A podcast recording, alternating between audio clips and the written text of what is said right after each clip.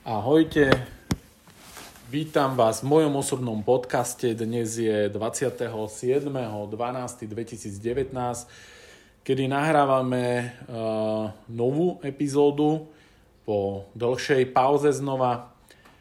A uh, dnes bude uh, mojim hostom Marek Polák z reálnej sebaobrany Košice. Ahoj, Marek. Ahoj, Michal.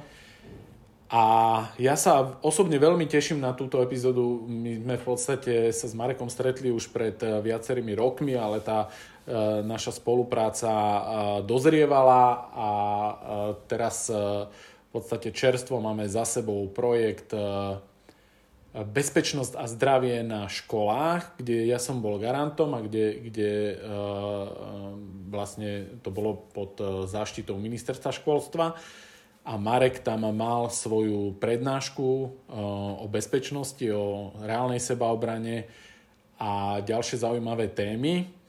A tam sme sa už teda napevno rozhodli, že posunieme tu, to, to, to naše kamarátstvo ďalej a že jednoducho spravíme alebo pripravíme e, nejakú sériu projektov e, spoločných spolupráci teda s môj osobný tréner aj z Radioaktív a že jednoducho to povedomie o reálnej sebaobrane a najmä o tej prevencii budeme, teda tú osvetu budeme, budeme šíriť takto v spolupráci spoločne.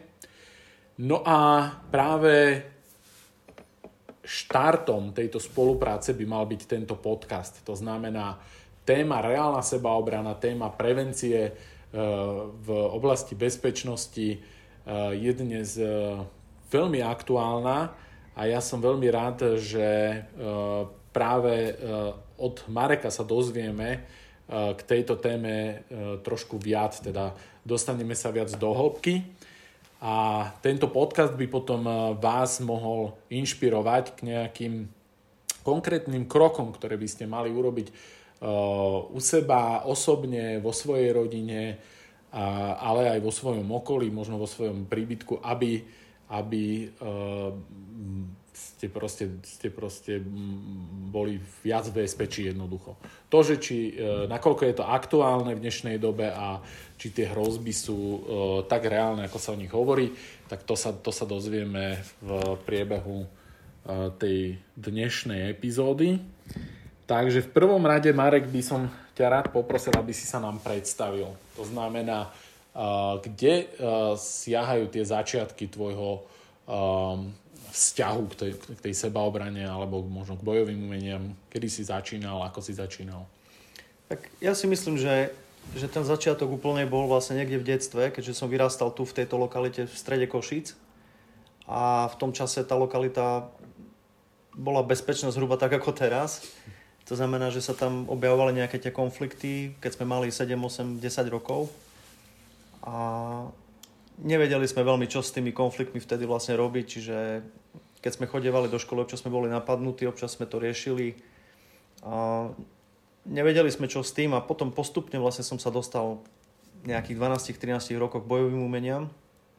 A cvičili sme si, vtedy, vtedy to nešlo tak ako dnes, keďže tu vlastne okrem karate a juda nebolo vlastne nič, takže sme sa dostali k nejakému ninjutsu, k nejakému kung fu a k takýmto veciam. To bolo, keď som mal niekedy 12, 13, 14, 15 rokov.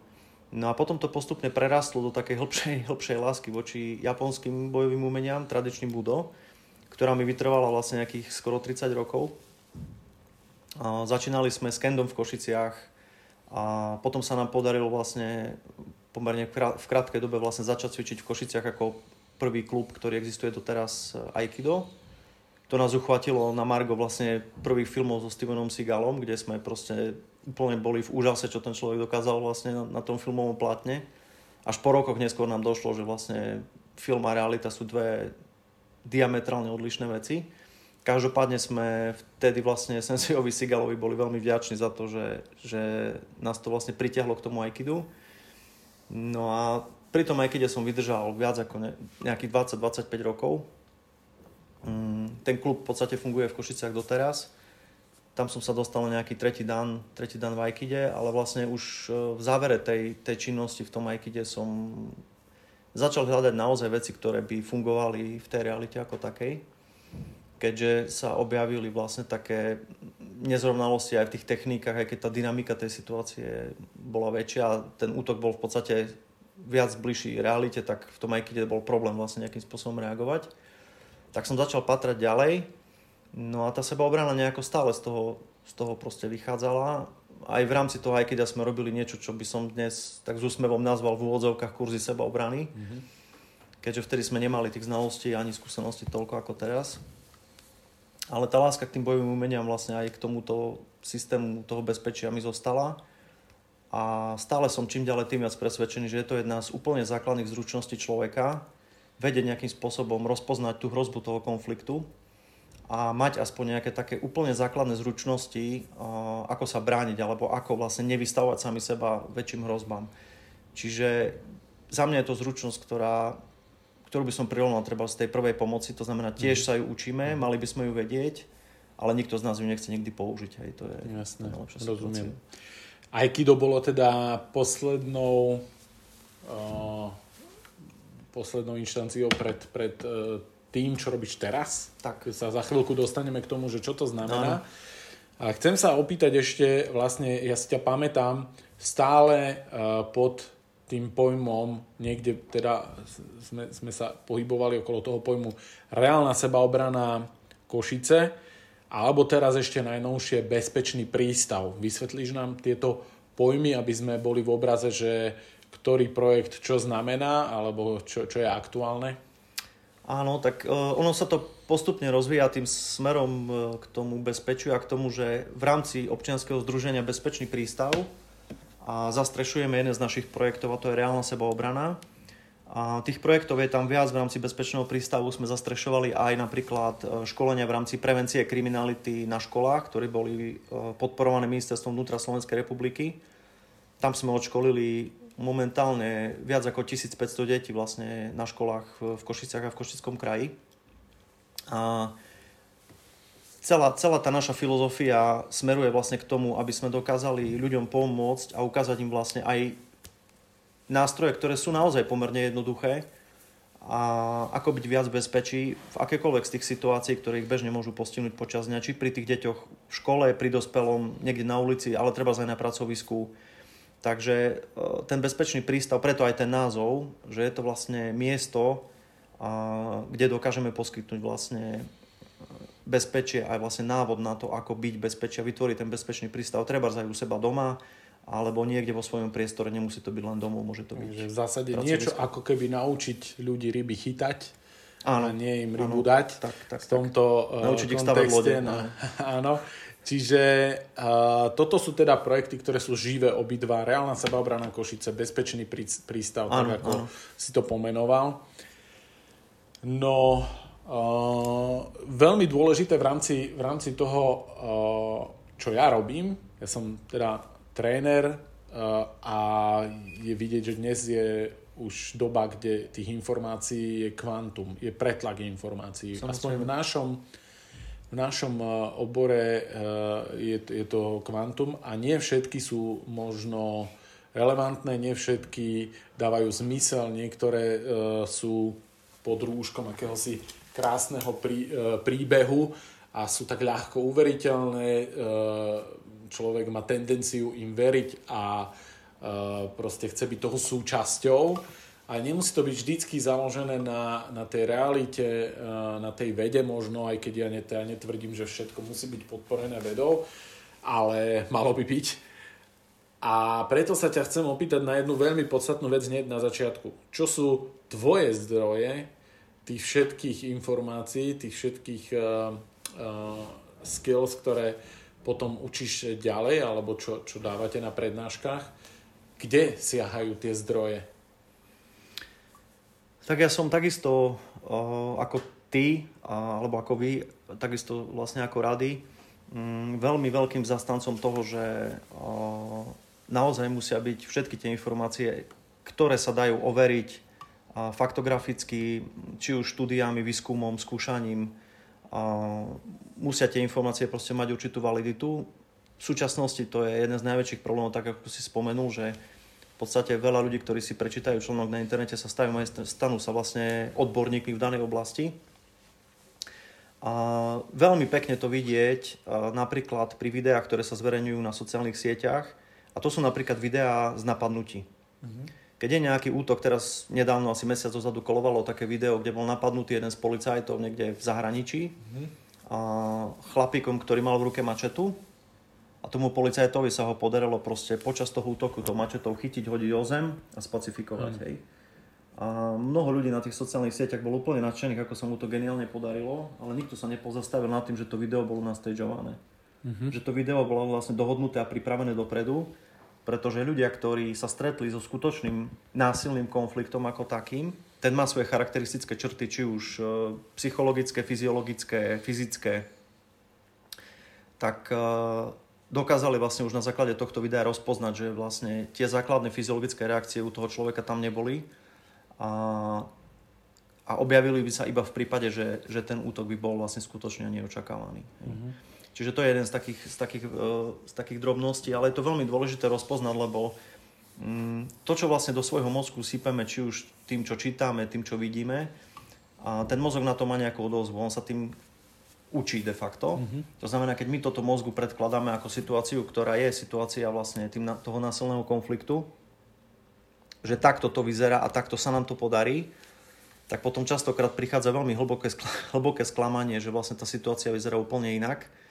A to, čo môžem povedať vlastne k tomu konfliktu ako takému, aj keď budem o chvíľku rozprávať o tých viacerých fázach toho konfliktu, tak úplný stred toho, keď sa pozriete na akékoľvek fyzické napadnutie priamo z kamery, o ktorom viete reálne, že, že prebehlo a nebolo vlastne nahrané, tak nie je to vôbec príjemný pohľad, nie je to vôbec príjemný zážitok a nie je to vôbec príjemný pocit sa na to dívať a už vôbec nie to zažívať. To si treba uvedomiť, že pri tej sebaobrane sa vlastne bavíme o situáciách, ktoré sú a priori pre človeka, pokiaľ je človek e, v poriadku, nie je nejakým jedincom, ktorý vyhľadáva ubliženie, zlo, alebo proste snaží sa naozaj škodiť tým druhým zo svojej podstaty už, tak e, je to nepríjemný zažitok pre týchto ľudí. A to je častokrát aj tá, aj tá vec, ktorá mnoho ľudí stopuje od toho, aby sa, aby sa napríklad pokúsili naučiť sa niečo, čo im môže pomôcť. Mm-hmm. Hej?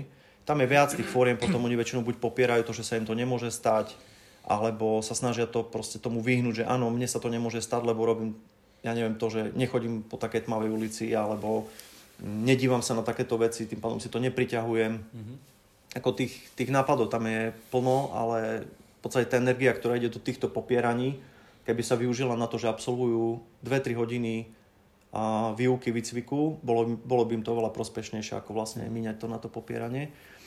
Čiže čo sa týka tých reálnych vecí na internete, je toho plno, je veľmi ťažké vlastne rozpoznať niektoré z týchto vecí, ale robíme to na našich seminároch, kde vlastne to budeme robiť potom mm-hmm. aj aj vlastne v spolupráci s tebou mm-hmm. v rámci toho semináru, aby tí ľudia dokázali vlastne čítať to správanie toho potenciálneho útočníka, čítať tú situáciu, vidieť, čo, čo tam proste má byť, ak to je naozaj ten násilný konflikt. A ďalšia vec je tá, že vychádzame vlastne zo systémov, ktoré sú jednak preverené dlhými mnohoročnými, mnohoročnými skúsenosťami, ale zároveň sú založené naozaj na, na tom, ako funguje ľudská fyziológia, ľudská psychika. A jednoducho keď nejaká z reakcií človeka trvá 2 desatiny sekundy a moja odpoveď, nejaká moja v úvodzovkách technika bude trvať 4 desatiny sekundy, nie je skrátka možné, aby som túto v úvodzovkách techniku stihol tej sebaobrane použiť. Hej. To znamená, že takisto, keď si rozkreslíme ten timeline toho, ako tá situácia vyzerá, dochádzame k tomu, ktoré z reakcií toho obrancu je reálne vôbec použiť v danej situácii a ktoré nie. A takisto mnoho ľudí vlastne si neuvedomuje vec, že vždy, vždy ten útočník určuje, aká tá situácia bude. Hej, on si vyberá čas, miesto a spôsob útoku. To znamená, my sa de facto len prispôsobujeme a snažíme sa v tej situácii, ktorá nás väčšinou prekvapí, a sa zachovať čo najlepšie, ako vieme. Mm-hmm. Hej. Ešte, e, kým sa dostaneme už aj kon- konkrétnym systémom, tak e, ako to, čo si teraz povedal, e, nie je veľmi dobrá správa, lebo to vyzerá, že my sme v sakra značnej nevýhode oproti útočníkovi, keď sme vybraní ako obeď.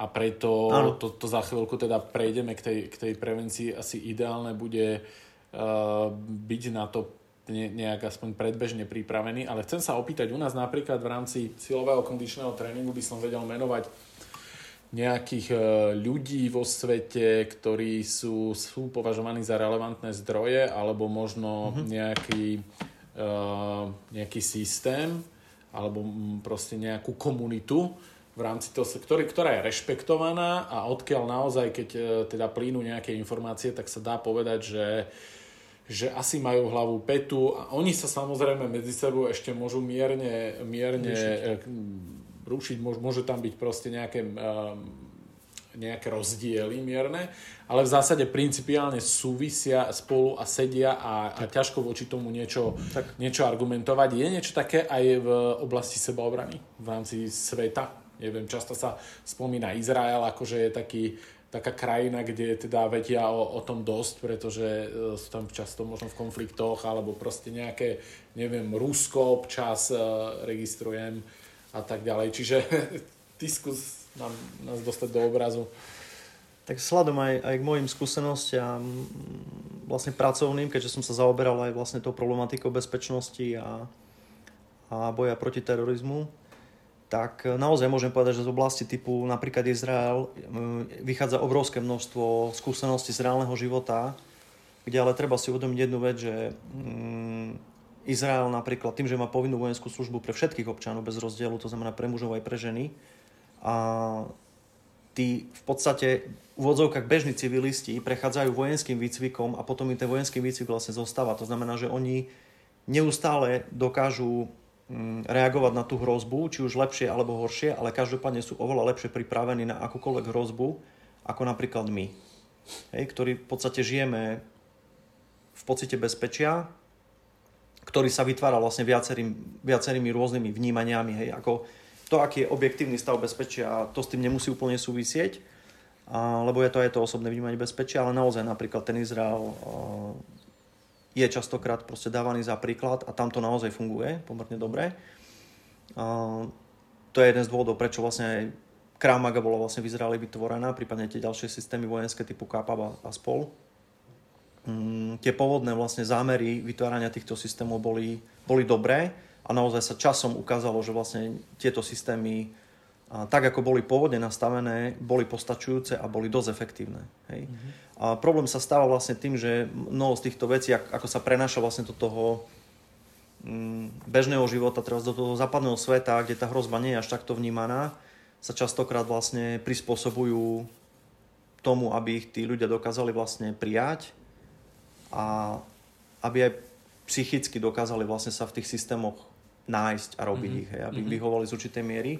Čo ale my to vidíme u nás na výcvikoch, keď on taký jednoduchý príklad, a keď vlastne máme, treba robíme seba obranu pre ženy, tak mnoho žien vlastne príde s tým, že by neboli schopné nikomu ubližiť. Mm-hmm. Hej, že proste sa to nedá, že oni by si to nedokázali sprieť a tak ďalej. A máme taký príbeh, ktorý proste, keď tým ženám zhruba načrtneme situáciu, v akej by sa mohli ocitnúť, čo aj realita ukazuje, že, že sa takáto situácia objaviť môže a napríklad sú napadnuté, napadnutí ich blízky alebo priamo ich deti, tak tie ženy sa v podstate za dve minúty prepnú z mieru milovných na úplne dračice bojovničky, kde proste sú schopní toho útočníka vlastne napadnúť a brániť sa, proste bránite svoje deti. Čiže tá psychika tam hrá veľmi výraznú rolu, ale musíme si uvedomiť jednu vec, že ak to násilie už prebieha a naozaj ste v tom konflikte násilnom priamým účastníkom alebo nejakou z tých strán, a už je veľmi ťažké nájsť a v podstate neexistujú nejaké meké spôsoby, ako sa z toho dostať. Mm-hmm. To znamená, mne sa páčilo, teraz som robil vlastne článok uh, ohľadom napadnutia v MHDčkách, je priamo na našich stránkach a bolo tam jedno odporúčanie od odborníkov, kde celá tá veta končila tým, že Všetky tieto odporúčania fungujú dovtedy, kým vás útočník nebije v amoku do hlavy. Hej?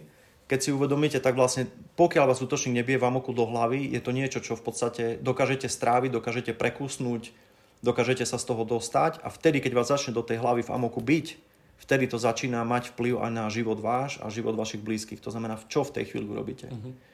Hej? Čiže uh, v rámci sveta existuje tých systémov mnoho, Veľa z nich boli tradičné bojové systémy, veľa z nich sa aj používa. To, čomu sa venujeme my primárne a z čoho ťažíme, je systém SPEAR, zo Spojených štátov vlastne od Kauča a Tonyho Blavera. K tomu som ja došiel po, po rokoch rešerše, po rokoch výskumu a po rokoch vlastne toho, ako sme vyhodnocovali spôsob, akým pracujú tie systémy s nejakými fyziologickými datami, so štúdiami, a ako vlastne majú odskúšané veci, ktoré, ktoré im fungujú.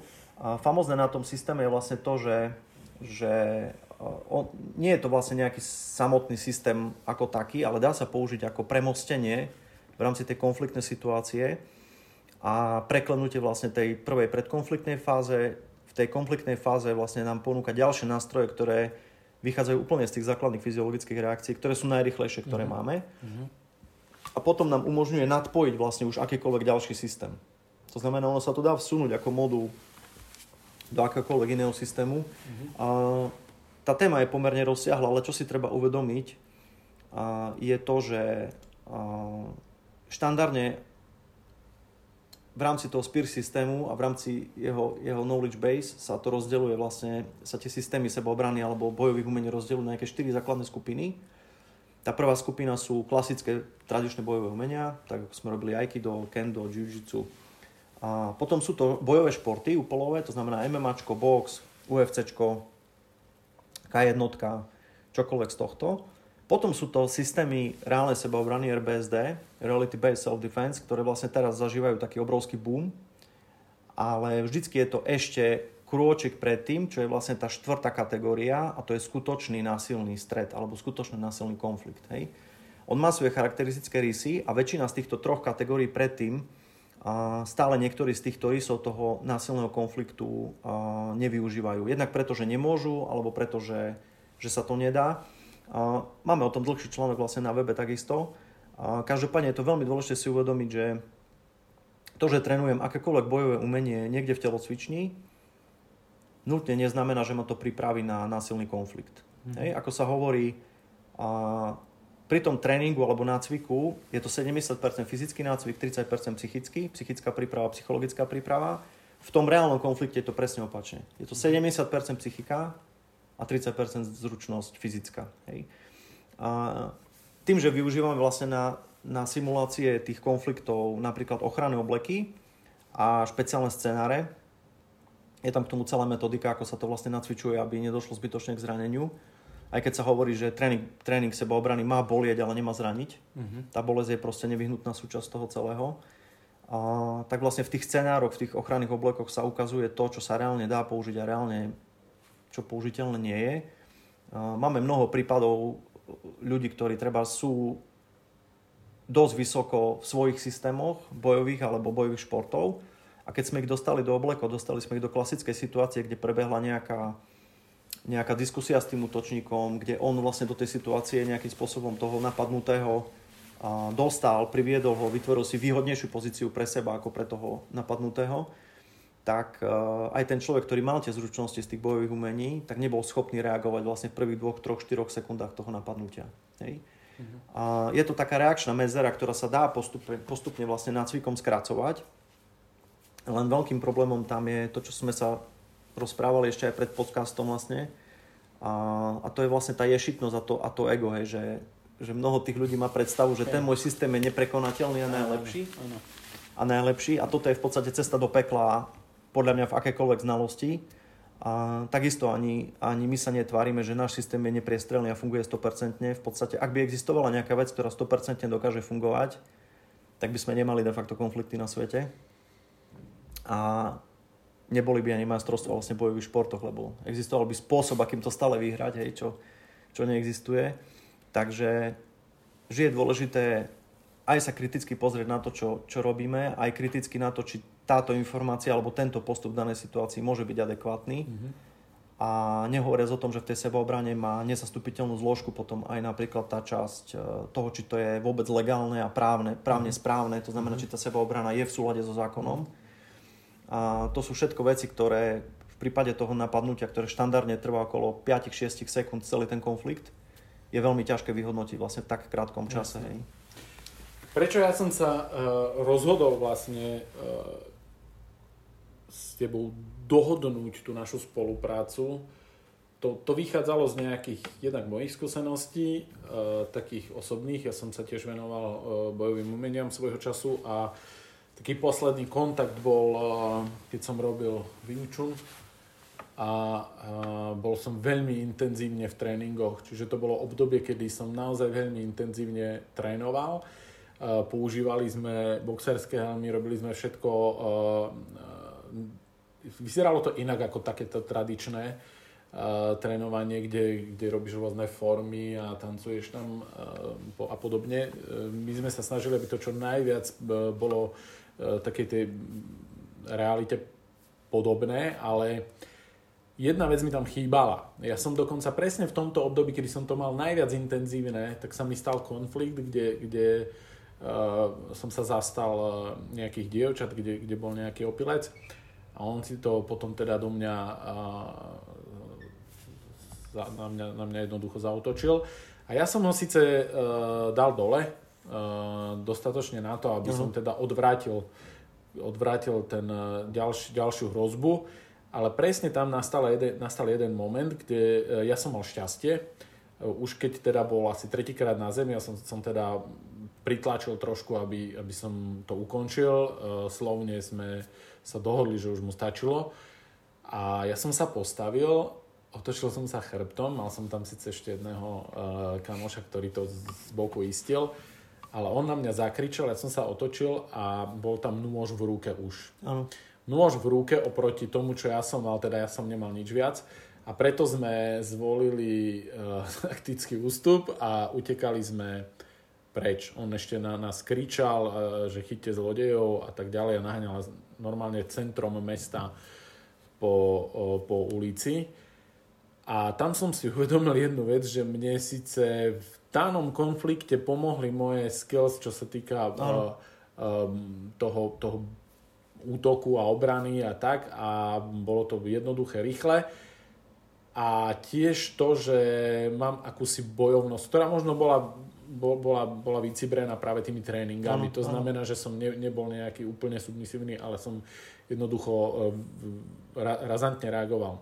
No chýbala mi tam Eh, taká zručnosť, ktorú ja veľmi chcem teda skrz uh, tvoj, uh, tvoj, tvoje projekty dostať k ľuďom a to je, to je taká tá schopnosť uh, rozumieť tomu, že čo môže nasledovať, uh, čo ja musím nevyhnutné spraviť, aby, ak, ak už keď už niečo nastane, ja už som dokonca možno vyhral, čo ja musím nevyhnutne spraviť, kým sa otočím, alebo kým, kým vôbec sa rozhodnem, že budem nejako reagovať. Čiže aká si taká také povedomie o tom, že to, to, že ja niekoho som zložil na zem, ešte nemusí byť koniec. Že ešte tam môže byť veľa vecí, ktoré môžu nasledovať. A u mňa rozhodlo šťastie, že som prežil, pretože v opačnom prípade, keď tam nebol môj kamarát z boku, tak je pravdepodobné, že tento opitý človek, uh, ešte ktorému som trošku stiahol ego, uh, by zozadu mohol proste útočiť nožom a to by mohlo, mohlo byť posledné, čo som... A je úplne jedno, mm. aký som bol zručný, v tom mojom bojovom umení. Toto je jeden moment, ktorý chcem osloviť. A druhý je, ktorý uh, ma nejako, a ma zaujíma, či sa tým ty stretávaš, je akýsi taký postoj uh, ľudí, a ono si to už spomenul, že v tých našich končinách je, nie, nie sme zvyknutí na konflikty. My to proste považujeme možno podvedome, že tu je všetko bezpečné. Občas niečo vybehne v televíznych novinách, koho si občas bijú, nedaj Bože zabijú ale stále vnímame to, že to je tam niekde, možno Bratislava, možno niečo, ale my nie. A ja som si všimol jednak uh, akýsi taký postoj viac uh, u ľudí, ktorí nemajú radi konflikty, nie, nie sú možno uh, nie sú za zbranie a podobne, čo ani ja veľmi ako nie som nejaký fanúšik, že teraz musím nosiť zbraň alebo za každú cenu ale skôr vnímam taký ten možno z môjho pohľadu nereálny pohľad na, na realitu, čo sa týka bezpečia a častokrát to počujem od mužov, od ktorých beriem ako základnú zručnosť, že by mali byť schopní uh, obrániť svoju rodinu. A chvála Bohu, ak sa im nič nestane a nič ich nepostretne, ale registruješ aj ty v rámci svojej praxe, lebo robíš, robíš to veľmi dlho, niečo, niečo také, ako nejaký taký fenomén, že ja som pacifista, mňa proste, ja som úplne proti konfliktom, som nekonfliktný typ. A to znamená, že keď ja nikomu nič, tak ani nikto mne nič. Je niečo také, čo... Lebo mne to príde úplne mimo, mimo realitu a že ja sám osobne nie som nejako konfliktný typ. Ja som, keby som možno na, na prstoch jednej ruky by som spočítal konflikty za mojich 42 rokov života, ktoré som musel e, nejako riešiť, ale niektoré, bol, niektoré boli tak blízko toho, že, že to mohol byť môj koniec, že proste schopnosť reagovať na niečo také považujem za kľúčové, aj keby sa to stalo raz v živote, pretože raz sa to stane a raz to môže byť koniec moje, moje alebo mojej rodiny. Čiže niečo, niečo také ako druhý bod, že ja som teda nekonfliktný typ a teda by sa mi nič nemalo stať, či, či také čo registruješ.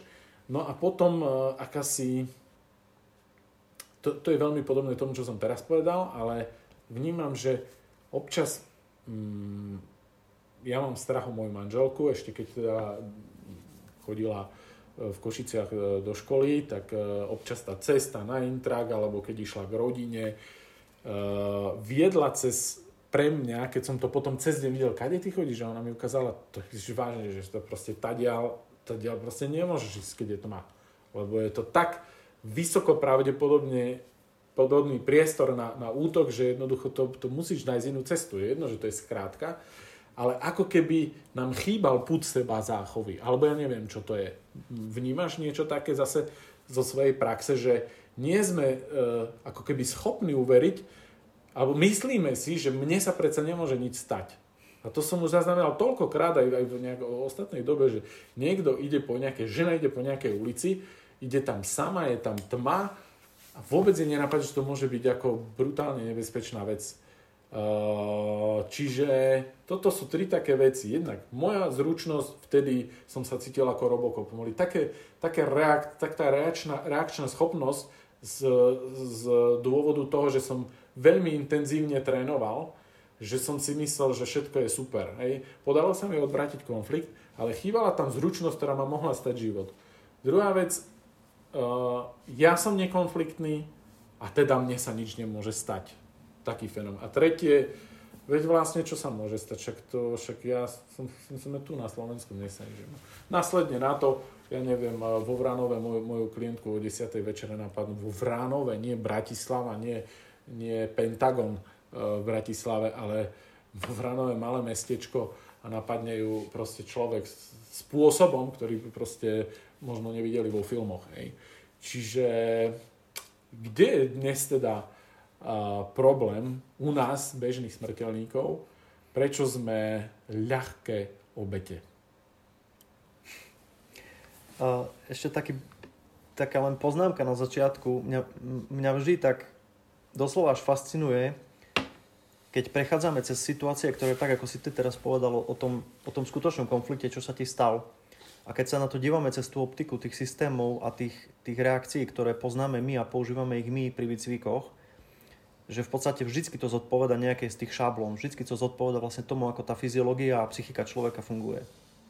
A chcel by som ešte do toho vsunúť jednu vec, aby to nevyznelo zase tak, že, že žiadny z bojových systémov nemá zmysel, že nemá cvičiť, zmysel cvičiť bojové umenia, bojové športy. Každá jedna zručnosť, ktorú máte a viete ju v tomto použiť, je dobrá. Keď mám jednu jedinú zručnosť a to bude krik, nebudem vedieť nič iné, iba kričať. Keď tých zručností budem mať 10, to znamená, budem vedieť kričať, budem vedieť sledovať situáciu, budem mať fyzické zručnosti, ako sa brániť, to znamená, akým spôsobom sa vyhnúť úderu, aký, ako sa zakryť, ako udrieť, ako kopnúť, budem mať možno dispozícii zbraň, môžem si z tejto škály vybrať to, čo je vhodné a čo potrebujem. Hej. To znamená, každá z týchto zručností je dôležitá, je dobré, ak ju máme, ale tak ako si to teraz ukázal v tej situácii, nie sú tie zručnosti vždy postačujúce. A ten konflikt len tak narýchlo sa skladá z troch, z troch fáz. Tá prvá fáza je predkonfliktná fáza, ktorá môže vzniknúť oveľa, oveľa skôr, ako napríklad začne po vás niekto kričať. Oveľa skôr, ako sa k niekomu dostanete na, na kontakt, na ten meter, meter a pol. Tá predkonfliktná fáza určuje veľmi veľa a veľakrát sa v nej už dá ten konflikt vlastne mm, nezačať. To znamená, uh-huh. ak tú predkonfliktnú fázu viete vnímať dostatočne dobre a dostatočne dopredu, dá sa tomu konfliktu v tejto fáze pomerne úspešne vyhnúť. Tých spôsobov je viac. Najdôležitejšie naozaj tak, ako si spomenul, to je čítanie prostredia. To znamená, aké prostredie, aké okolnosti. A trošku sa, keď viete vžiť do, do myslenia vlastne toho potenciálneho útočníka, či by si toto miesto a vás vybral v danej chvíli ako cieľ. Mm. Sú tam potom ďalšie ešte, ešte, ešte uh, signály, ale potom to postupne prechádza do toho konfliktu a my ho vnímame častokrát ako fyzicky, ale on už ako taký začína oveľa skôr. Hej? Pokiaľ to nie je vyslovene prepad, to znamená, že niekto sa usiluje o tvoj život a špeciálne na teba čaká niekde s kovovou trubkou v ruke za rohom, na čo sa v podstate pripraviť jednoducho nedá. Tam proste musíš mať šťastie. Tam ti nič nepomôže, keďže útočník si vyberá vždy čas, miesto a spôsob útoku. Nevyberáme si to my ako, ako obrancovia. A na to sa vlastne pripraviť nedá. Tak čo sa týka toho konfliktu samotného, tak ako si ho zvládol, na základe tých zručností, ktoré si mal a podľa toho, čo si povedal, vyzerá, že to bolo zvládnuté úplne úžasne. Čo nebolo dotiahnuté pravdepodobne, bol ten postkonflikt.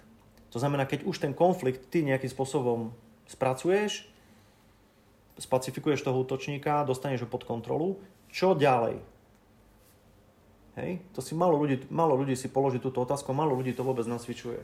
To znamená, idem si privolať pomoc, mám tam nejakého ďalšieho kamaráta, vie mi ten pomôcť, a my využívame viac pravidel. Jedno z nich je pravidlo 1 plus 1.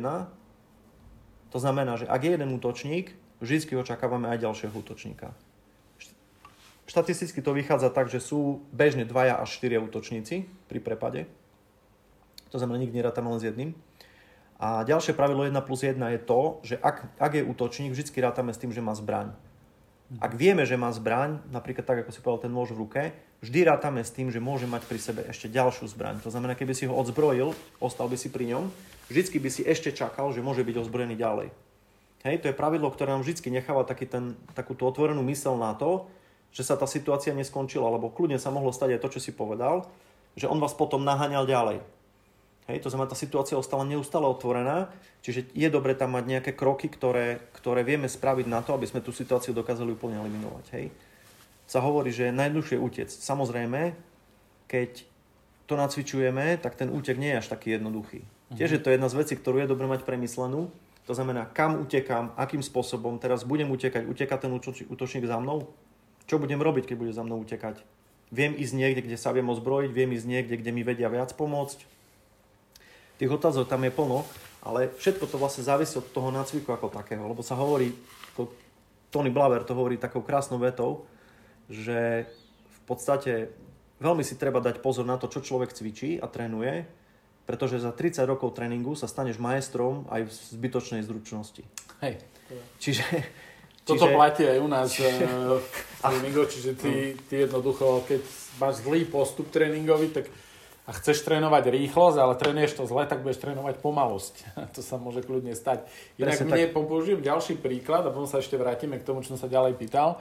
Ale počas toho, jak si to rozprával, tak mi, mi, mi napadol ďalší môj príklad. Ja teraz tu teda naozaj poslúžim ako nie práve pozitívny príklad. Napriek tomu, že ja sa snažím dávať pozor a mám e, trošku e, nejaké ešte tie zručnosti, ktoré mi zostali, ale stalo sa nám s manželkou um, asi dva roky dozadu. Išli sme z Košic domov a bolo už teda asi pol jedenástej večer a v jednej dedine sa manželka šoferovala, lebo máme to rozdelené, že do práce ja šoferujem a z práce manželka, tak e, nás zastavil alebo postavil sa do cesty e, nejaký opitý občan. Jedno, akej bol pleti, ale bol e, opitý a teda ja som ho zaznamenal. Manželka hovorí, že, že nemám vystupovať a nemám nič robiť, s čím som ja bol úplne v pohode ale on nám sa postavil normálne do cesty tak, že by ho musela zraziť, aby sme prešli. Takže zastala a začal krá- a akože po- pokračoval ďalej s- e, smerom k nej. Čiže tam som ja vystúpil a tam začali moje prvé chyby, ktoré som teda vyhodnocoval až úplne, úplne po. Opäť, opäť ten istý, ten istá, tá istá chyba, že znovu poukazujem na to, aj ty si to veľmi dobre povedal, že zručnosti z bojových umení sú fajn. Ja môžem silno udrieť, ja som ho veľmi, elegantne povedzme uh, upratal na bok cesty. Uh, čiže tie moje iné zručnosti fungovali, ale Vypadol mi pritom uh, môj mobil. On si ho potom aj zobral, to malo pokračovanie ten príbeh. Nechal som otvorené auto s mojou manželkou. Uh, čiže v zmysle toho, čo si teraz povedal, že vždycky je jedna plus jedna ráta ešte s jedným, ja som nejakú takú vedomosť vôbec nemal. Čiže už by som postupal inak. My sme to potom spolu s manželkou vyhodnocovali, že kde boli tie chyby, ktoré som urobil. Vystúpil som, otvorené dvere, ja som sa venoval tomu chlapcovi kým ja som ho upratal, mohol niekto iný nastúpiť a tak ďalej, mohol kopec veci urobiť. Potom, keď sme už chceli odísť, sme zistili, že nemám mobil. On medzi tým teda odišiel, ja som ho musel dvakrát upratať. Hej. On vlastne prvýkrát so mnou nesúhlasil a chcel ísť naspäť. Ale potom on si zmizol v tme a ja som ho išiel hľadať. Keď som, sa, keď som obišiel taký úsek v dedine, vracal som sa naspäť, manželka už mi kričala, že má ho on, lebo volala a dvihol, zložil. Tak som jej povedal, nech volá policiu samozrejme, lebo tu už bol na to priestor, že, že teraz sme vedeli, že, že to bude pokračovať. A ja som išiel ho hľadať ďalej v rámci tej dediny. Až som prišiel k... pokračujú chyby. Až som prišiel k budove, ktorá bola neobývaná, rozbité okna, tma.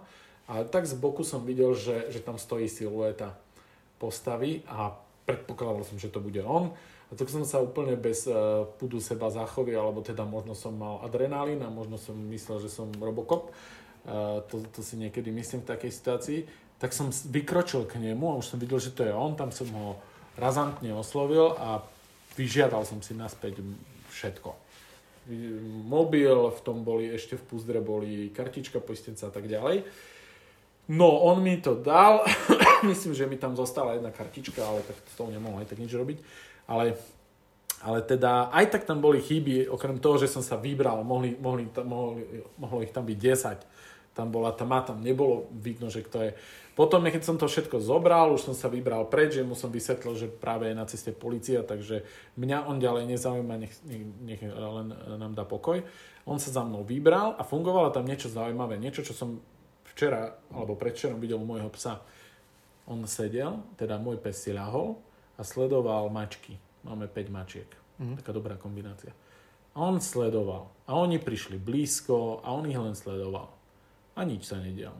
A potom jedna z nich urobila prudký pohyb a ušla preč a on okamžite za ňou vyštartoval ako za potenciálnou obeťou, pretože mu ukázala chrbát. Ja som podobne sa otočil, išiel som k auto, už som len počul, ako výkriky e, sa blížia a on sa za mnou rozbehol. Keď som zaujal postoj, že mu znovu, že ho upracem, e, tak vtedy sa zastavil, ale znovu, keď som sa otočil, znovu sa na mňa pustil. Vtedy už samozrejme prišla policia, už, už sa to e, riešilo tak, ako ďalej by malo byť. Ale no my sme tam narátali potom veľa chýb, ktoré ja som urobil a to už, to už som povedzme, no neprešiel som ešte vašim ako keby vzdelávaním, takže kopec vecí z toho by zrejme už nebolo.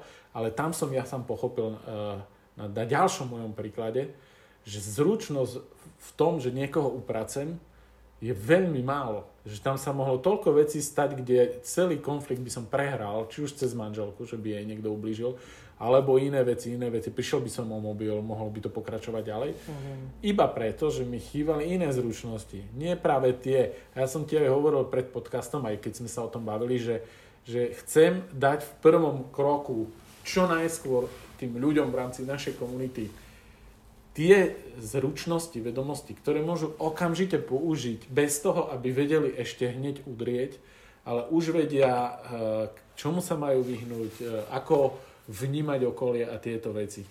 Čiže e, toto, toto bolo tiež jedno, jedno z takých inšpirácií, prečo, prečo e, som urýchľoval tú našu spoluprácu, lebo e, pár vecí z vlastného života mi dalo zrkadlo. Že to asi nemusí dobre dopadnúť, aj keď už čo si, že sa nebudeš niekomu postaviť. No, ja si to prehrávam si v hlave celú tú situáciu, ako to asi vyzeralo. A, tak každopádne skvelé, skvelé je za mňa to, že, že sa z tej situácie učíš.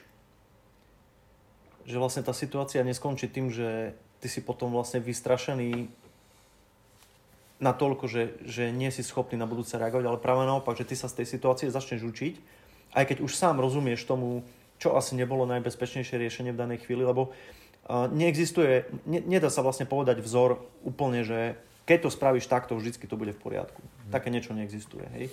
A bohužiaľ vždy určuje ten útočník alebo potenciálny útočník to, ako tá situácia bude prebiehať. On kontroluje ten dej. To, veľa ľudí s tým nesúhlasí, ale keď sa vlastne dostaneš do tej skutočnej situácie, naozaj chvíľku trvá, kým ty získaš prevahu, kým ty získaš kontrolu, ale on si určuje, ako to bude vyzerať.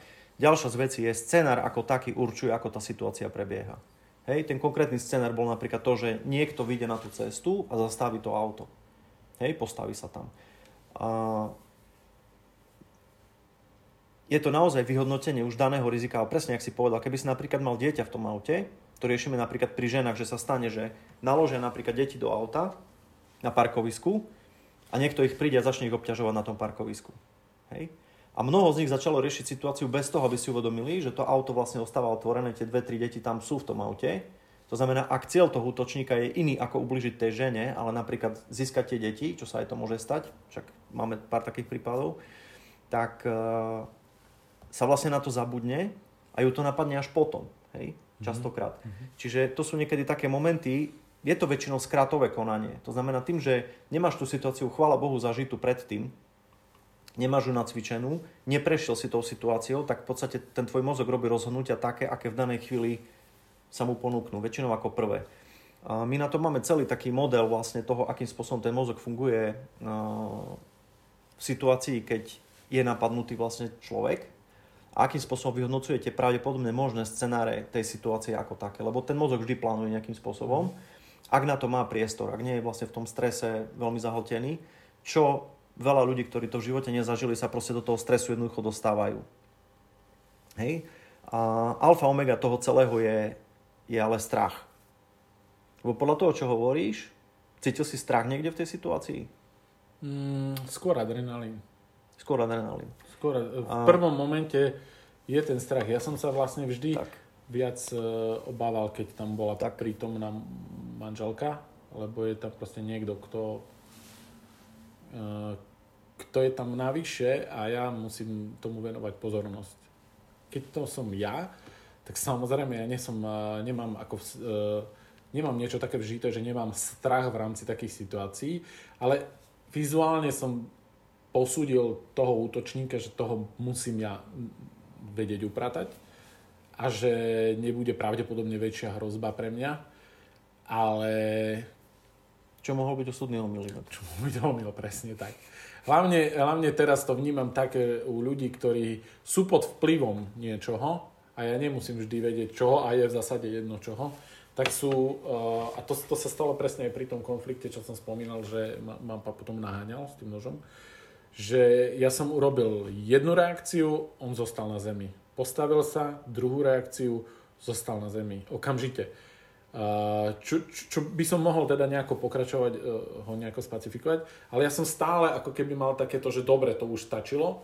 On dokonca ma pochválil za tú reakciu a tam som videl, že hej, že normálne človek po tom, čo som mu urobil, by mal zostať ležať mm. a minimálne by ne, nemal vedieť stať. A on aj tak stal.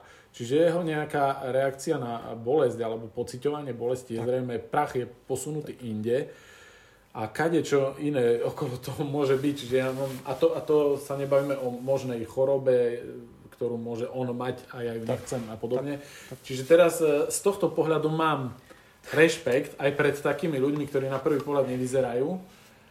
A, ale, ale áno, je tam, je tam riziko, to je, že to podcením. To, to, je, to je práve tá realita v tom celom, že keď si to zoberieš v tej skutočnej situácii, ktorá sa mohla stať, kľudne si môžeme zobrať hociaký príklad, napríklad ten, čo si ty popisoval, či už jeden alebo druhý, tak je tam tak veľa faktorov, ktoré my nie sme schopní vlastne dopredu vôbec mm. ani premyslieť, nie že sa na to reálne pripraviť, lebo to by znamenalo pripraviť sa na také množstvo situácií, že nebudeš celý život robiť nič iné, len sa pripravať na rôzne scenáre. To nefunguje, Jasne. to sa proste nedá. Hej? Nehovoriac o tom, že čím máš viac tých pripravených odpovedí na nejaký podnet, tým dlhšie ti trvá rozhodovací proces. Hej? Tých zákonov je tam viac takýchto zákonitostí, teda nezákonov zákonitostí. Každopádne na ten strach som sa pýtal preto, lebo to je jeden z úplne kľúčových signálov, ktorý, keď napríklad zbadaš ten nôž v tej ruke a, alebo sa takáto situácia objaví, tak aspoň u mňa je tá fyzická reakcia, reakcia taká, že prejde mnou ako keby taká voľna. To je, mm-hmm. jak keby ťa zobrali vlastne krížom cez chrbticu, mm-hmm. prejde tebou taký keby náboj, taký keby prúd. A to je vlastne pre mňa signál, že situácia je skutočná. Že je vážnou hrozbou a že je skutočnou. A od teba v danej chvíli len závisí, koľko budeš špekulovať nad tým, či to tvoje telo reagovalo, reagovalo vhodne alebo nevhodne. To znamená, že či mu máš veriť, že to je, že to je tá situácia. Hej?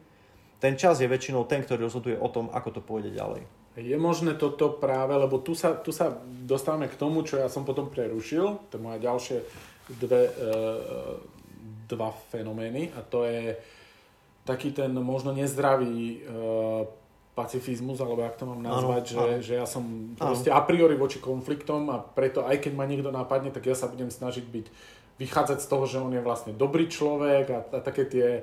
Uh, čo ja v, reálne v živote toto veľmi rád používam. Ja sa stále rád pozerám na toho človeka, ktorý mi práve, neviem, pošlu mi video strašnej techniky nejaké. Tak ja sa stále na toho trénera po, pozerám, že, že on to určite uh, nevie, že to robí zle a snažím sa na to pozerať na toho človeka s, s dobrým úmyslom ano. a že on má určite pravdepodobnejšie dobrý úmysel, ako že by to robil uh, vedome zle. No, uh, ne, neviem, či tento postoj je použiteľný práve v konflikte alebo pri nejakej sebaobrane. To znamená, že tu, tu mi príde tá reakcia, o ktorej ty hovoríš, no. ktorú asi každý zažil, plus minus. A ja by som stále ešte chcel veriť, že on je veľmi dobrý človek a že pravdepodobne len má blbý deň. Jak toto vyhodnotiť? Čo, čo, čo by si poradil?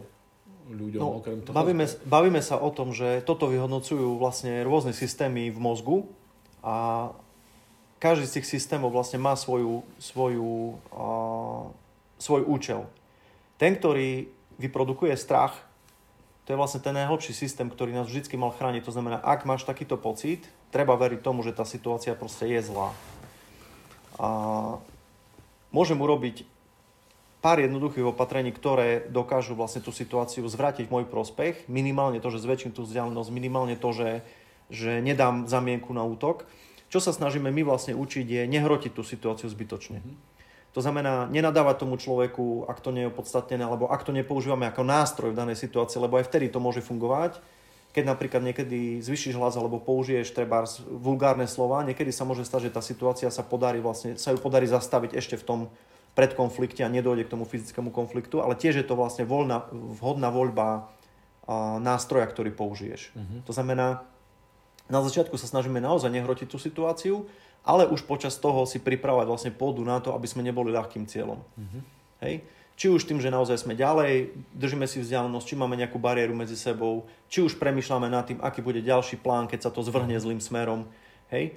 To znamená, pripravujeme ten mozog na to, aby už mal nejaké predpripravené scenáre, ako môže reagovať. Vychádza sa nejak principiálne z toho, že, že e, celá tá sebaobrana, už či použijem taký systém alebo taký, by mala čo najviac e, stiažiť tomu útočníkovi to, že čo on bude robiť. Možno už aj vopred, že, že by vôbec od toho upustil, že je to pre neho príliš komplikované. Ako keď si predstavím, že zabezpečím moje auto nejakým systémom, onálepkujem ho a ten človek, ja neviem, v tomto ich biznise sa veľmi nevyznám, ale e, registroval som teraz, keďže sme riešili e, kupu auta, že akým systémom ho zabezpečiť. A vychádzal som z toho, aby som čo najviac stiažil, lebo pravdepodobne počítam s tým, že sa niekto pokusí tak. mi ho zobrať a ja mu stiažím tú cestu a ešte mu to aj ukážem, že, že by vedel, že ak teraz moje auto chceš ukradnúť, tak je tam 6-7 vecí, ktoré musíš ty nejakým spôsobom prekonať. prekonať a on si povie, seriem na to, ano, idem, ano. idem na, na ľahšiu obeď. Je, je, vychádza sa nejako, alebo je, jak, jak je, na čom je to postavené? Vychádza sa nejak z, z takého čohosi, že chcem tomu človeku ukázať, alebo aj keď neukázať, tak ja chcem byť pripravený na to, že mu akýmkoľvek spôsobom mu to stiažiť, alebo, alebo sa používa aj nejaký Eh, taký eh, manéver, že treba uh, budem hrať, že som obeď. Čo, čo je bližšie tej realite? To aj jedno, aj druhé. Čiže to, určuje, to, to určuje situácia, lebo uh, v podstate všetko to je len nástroj. To znamená jednak to, či budem rozprávať, nebudem, akým tónom hlasu, či budem hlasnejšie, či budem hrať obeď, či sa prejavím viac asertívne. To je všetko vlastne nástroj, ktorý ja odhadujem jeho použitie v danej situácii v svojej hlave, nejakú, mám nejakú predstavu, že asi keď to takto spravím, asi taká bude odpoveď z druhej mhm. strany. A preto je dobre mať tých nástrojov viac, aby sme si vedeli vlastne vybrať, čo, mhm. čo použiť, ako sa tej situácii prispôsobiť. Ale každopádne v podstate sú tri základné veci, čo ten útočník môže chcieť. Hej? Uh-huh. Môže chcieť náš majetok, tým pádom mu je jedno, či ho bere od nás ten majetok alebo od kohokoľvek iného. Keď si môže zobrať auto od teba a tvoje auto bude oplotené ostnatým drotom, budú tam dva bojové psy, budeš tam mať SBS okolo a vedľa druh bude druhé auto, ktoré bude odomknuté také isté. Ktoré auto si vyberie? Uh-huh. Logicky to, ktoré je menej chránené. To znamená, čím viac tých prekážok mu dávaš a ak chce on len auto, uh-huh. tak si logicky bude brať to, kde je tých prekážok menej. Ano. Preto veľa, veľa, keď si pozriete, pozriete vlastne správy, mm, krim, proste krimi správy, vidíš vlastne prepadnutia, obyčajnú starú babku prepadnú dvaja útočníci. Z ktorých jeden má minimálne dvakrát takú kondíciu fyzickú ako tá babka. Uh-huh. Prečo sú dvaja? Prečo tí útočníci sú dvaja, viacerí? Prečo? Vždycky je to o tom, aby mali prevahu nad tou úvodzovkou ako Beťové, keď ja toto slovo nemám veľmi rád, aby mali prevahu nad tým napadnutým. Preto sa používa napríklad aj hrozba zbraňou, napríklad nôž. Hej. Častokrát sa používa nôž ako hrozba, to znamená, aby ťa ten útočník odzbrojil a zamedzil ti v tom, aby si sa bránil ďalej. Hej. A tým nevravím, že vždycky najlepší spôsob, keď ten nôž tam je, je brániť sa, lebo to závisí situácia od situácie, to je veľmi ťažko povedať e, všeobecne. Ale to sú práve tie scenáre, ktoré nacvičujeme. To znamená vedieť čítať aj toho útočníka, aj tú situáciu, aj svoje možnosti, aj jeho možnosti a potom použiť ten vhodný nástroj. Hej. Mm-hmm. Nikdy nevidíme do hlavy toho útočníka, čiže ja nikdy neviem, či mu ide naozaj len o majetok, tak, jak si povedal, jak si si začal uvedomovať, že zrazu ma napadlo, čo keby nejaký druhý vstúpil do toho auta mm-hmm. a chcel to auto s mojou ženou zobrať. Mm-hmm. Čo keby si mal dieťa v tom aute mm-hmm a on by chcel zobrať napríklad to dieťa, alebo chcel by manželku s nožom prinútiť, aby naštartovala a išla ďalej a mm-hmm. teba tam nechala. Mm-hmm. Hej? Čiže tých možností tam je proste plno, ktoré sa môžu stať a tým, že nevidíme do hlavy toho útočníka, musíme na to proste reagovať ako na vážnu hrozbu stále. Mm-hmm. Hej? Nedá sa to proste zľahčiť a práve mhm. veľakrát prichádzame k tomu, jak si povedal, hej, že tie naozaj pacifistické prejavy a my tým, ako prechádzame cez tie situácie, chodia tam ľudia, ktorí v týchto konfliktoch sa ocitli, ktorí sa proste aj boja, zažili veľa, veľa takýchto vecí. A snažíme sa im vlastne pomôcť a ukázať im, aké zručnosti môžu pomôcť do budúcna. A, tak je to, je to, je to niekedy veľmi ťažké, pretože mnoho ľudí považuje naozaj za tú najlepšiu stratégiu to popieranie toho, že sa im to nemôže stať. Mm-hmm. Hej? A Gavin de Becker, to je pán, ktorý napísal úžasnú knihu The Gift of Fear, Dar strachu. A takisto teraz tú druhú, ktorá sa volá Protecting the Gift, to je vlastne o tom, ako chrániť naše deti pred, a, pred útokmi a pred vlastne aj zneužívaním aj psychopatmi a kriminálnikmi. Tým, že vlastne oni majú obrovský, obrovské zázemie, jednak štatistické, jednak vlastne skúsenosťami v Spojených štátoch a kde sa zaoberajú vlastne problematikou vôbec detekcie hrozby, to znamená, nakoľko je daná hrozba vážna a reálna. Mm-hmm. Treba aj pri tom domácom násilí vyhodnocujú vlastne uh, to, či je pravdepodobnosť, že napríklad ten partner napadne toho druhého partnera z nejakého dôvodu, keď sa vyhráža a tak ďalej. Odporúčam každopádne prečítať si tieto knižky. Tak on mal takú nádhernú vetu a hovorí, že uh, keď si robíte starosť napríklad o svoje deti, tak tá starosť je najhoršou stratégiou, akú si môžete zvoliť. Lebo tá starosť v podstate neprináša žiadnu praktickú zručnosť na to, aby ste s tým niečo spravili. Mm-hmm. Ale tým, že máte tú obavu, tú starosť o to dieťa a bojíte sa to, aby sa mu niečo nestalo, tak vlastne prekrývate všetky tie vrstvy vnímania nebezpečenstva. Napríklad to vnímanie strachu, napríklad to vnímanie inštinktívne, že tá situácia nie je v poriadku, mm-hmm. pretože si fabulujete v hlave, čo všetko sa môže stať. Mm-hmm. Hej? To, je, to by som tiež veľmi rád povedal, že vlastne našim cieľom nie je, nie je vlastne zbytočne tých ľudí vystrašiť, skôr im ukázať, že vnímanie strachu, intuície a inštinktov, ktoré majú, to sú veci, ktoré nás naozaj tisíce rokov proste chránili pred nebezpečím a je dobre ich používať, je dobre im po, ich počúvať a je dobre vlastne ich aj očistiť od toho nánosu tých falošných obav v mm-hmm. hej? Mm-hmm. Všetky štatistiky sú v podstate zbytočné, keď ti štatisticky poviem, že je 20% toho, že sa ti nič nestane, tak je ti to zbytočná štatistika, keď sa ti, keď sa ti zajtra náhodou niečo stane uh-huh. a že budeš v tých 80%, uh-huh. je to pre teba relevantná informácia. Uh-huh. Pre teba je podstatné vždy len to, či v tej situácii sa vyskytneš alebo nevyskytneš. Uh-huh. Hej?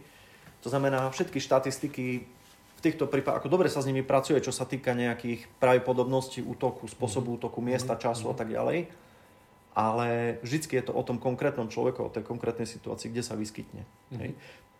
Takže to popieranie, my sa s tým často stretávame a problém toho popierania a toho, že sa mi to môže stať, je hlavne to, že ti zoberie rozhodovací čas na začiatku. Mm-hmm.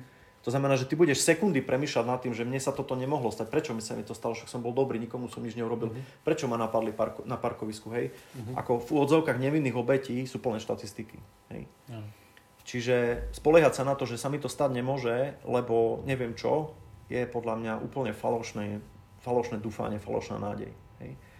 A pritom naozaj stačí trošku pochopiť z toho konfliktu, čo asi sa tam môže udiať a čo nie, čo v podstate určujú fyzikálne zákony, fyziológia a psychika tam ten útočník nemôže priletieť krydlami niekde z mesiaca, ale proste nejako sa k vám musí dostať. Čiže na tej ulici, keď sa dobre dívam a mám situačnú pozornosť, o ktorej sme ešte nerozprávali, ale to je, sme sa bavili o tom telefóne, hej, keď sa díváš do telefónu, máš sluchátka, uh-huh. tak vlastne tvoje vnímanie okolia ako takého je na úrovni nula. Uh-huh. To znamená, keby tam bol nejaký človek, ktorý ťa chce olúpiť, tak v podstate mu môžeš rovno tie veci dať, lebo de facto je to na tom istom. Hej? Uh-huh. To znamená, že oni veľakrát si už, tí predátori typujú vlastne tú, ten potenciálny cieľ na základe toho, akým spôsobom chodíš, ako vnímaš okolie, ako sa díváš. Veľakrát sa nám ukázalo, že vhodným spôsobom bolo napríklad pri viacerých útočníkoch, treba v vreckároch, bolo to, že si im len dal najavo, že ich vidíš. Uh-huh. Nemusel si nič povedať, ale už uh-huh. si sa na toho človeka len zadíval, on vedel, že ho vidíš, uh-huh. pozrel si sa na druhého, vedel, že, že ho vidíš, hej? Uh-huh. A už častokrát to stačilo, aby si vytipovali inú obed, lebo už vedeli, že o nich vieš, uh-huh.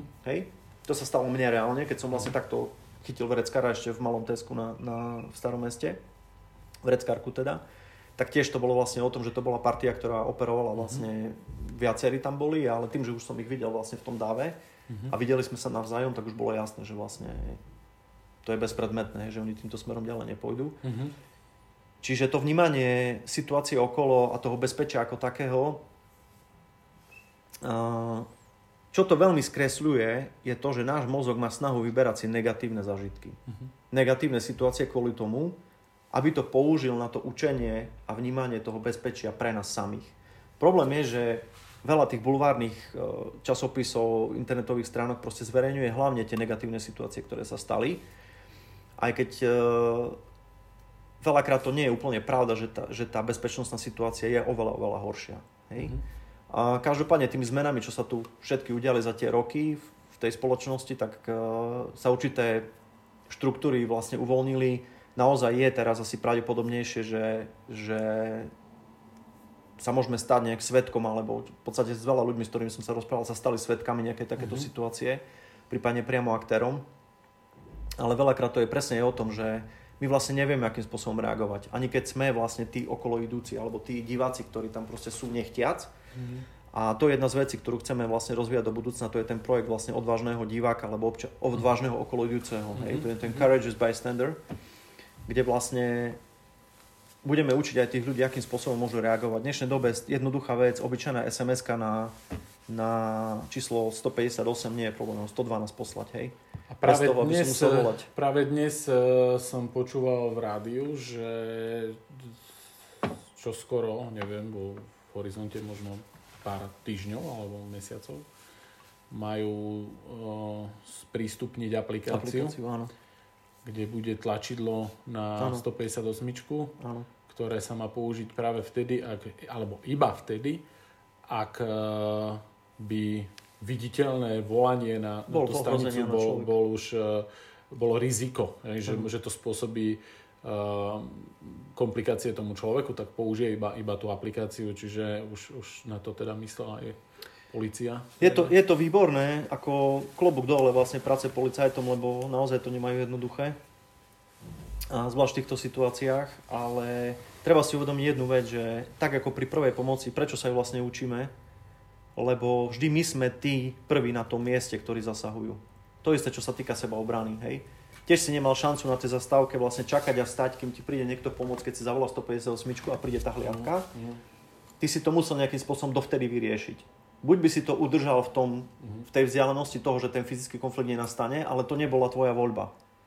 To je voľba Hej. toho útočníka. Áno, áno, áno. Takisto ako pri tej prvej pomoci. Ja môžem zavolať zachránku a môžem 20 minút sedieť a nerobiť nič, ale uh-huh. preto máš toho operátora na tej 112 a preto ti povie a pýta sa ťa čo, ako a dá ti inštrukcie, čo máš robiť, aby si, lebo to je úplne najkritickejšia časť toho celého konfliktu. Uh-huh. A keď teraz spomínaš práve tú záchranku, tak tiež nedávno som registroval, to bolo v telke alebo, alebo v rádiu, že v rámci, eh, v rámci seba, eh, teda nie, v rámci prvej pomoci platí akási zásada, že, že je lepšie robiť čokoľvek, ako nerobiť nič. Platí presne, takáto zásada presne. aj pri sebaobrane a keď si spomenul ten, eh, ten projekt, akože ten odvážny okoloidúci, okoloidúci tak e, je možné, ako viem si predstaviť, že teda sú nejaké, nejaké kroky, ktoré sa možno odporúčajú na základe čohosi, ale je, e, je aj prípad, alebo počíta sa tam aj s tým, že by, lebo občas, občas vidím, že ľudia, ktorí nejakým spôsobom zasahujú, alebo, alebo sa motajú okolo konfliktu, mám pocit, že spôsobia Viac. väčšie komplikácie ako Uh, spomeň si napríklad, kedy bol postrelený na obchodnej ulici, myslím, ano. nejaký človek, ktorý tam ohrozoval, myslím, že nožom alebo čím a, zasahovali policajti a ja som pozeral na, tých, na to video a tí, tí ľudia proste vidia, že je tam konflikt a on ide. Jednak my, myslím, že to, že to je ano. presne ten náš syndrom, že však mne sa nemôže nič stať, však ja to vo filme vidím ja, a teraz tam však ja si idem po ulici len a vôbec nevníma, že ide tam do dráhy strelu, strely alebo do, do tak, čohosi. Tak. Takže e, počíta sa tam aj s niečím takým, že nezavádzajú, robíš lepšie? alebo, alebo ako to vyhodnocovať? Kedy, e, lebo ak by, som, ak by som vychádzal z tej, e, e, z tej prvej pomoci, tak čokoľvek by som mal nejako robiť, zasiahnuť, nejakým spôsobom sa tam e, ukázať alebo nejako reagovať ale niekedy možno je fajn aj e, nezavádzať. Jak toto vyhodnúť? sa asi nedá. Uh, zase, zase vrajím, že je to situácia od situácie. Čo sa týka tej strelby na obchodnej ulici, tak uh, tiež tam mám pripravenú nejakú takú, takú väčšiu analýzu vlastne teda podľa možnosti len na základe tých údajov, ktoré boli verejne dostupné.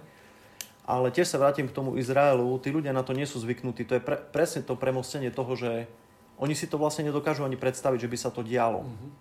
Hej, to, je, to je za mňa t- to najdesivejšie, že my žijeme v nejakej umelej bubline a povieme si, že proste tu sa to stať jednoducho nemôže. No evidentne môže. Mm. A už to, že vôbec to ani neakceptujeme, že sa to môže diať, tam je vôbec irrelevantné rozmýšľať o tom, či tí ľudia na to majú nejakú, nejakú kvalitnú odpoveď, nejakú kvalitnú akciu. Mm-hmm. Proste nemajú. Oni to ani nemajú zaakceptované, že sa to môže diať. Mm-hmm. Hej? Mhm.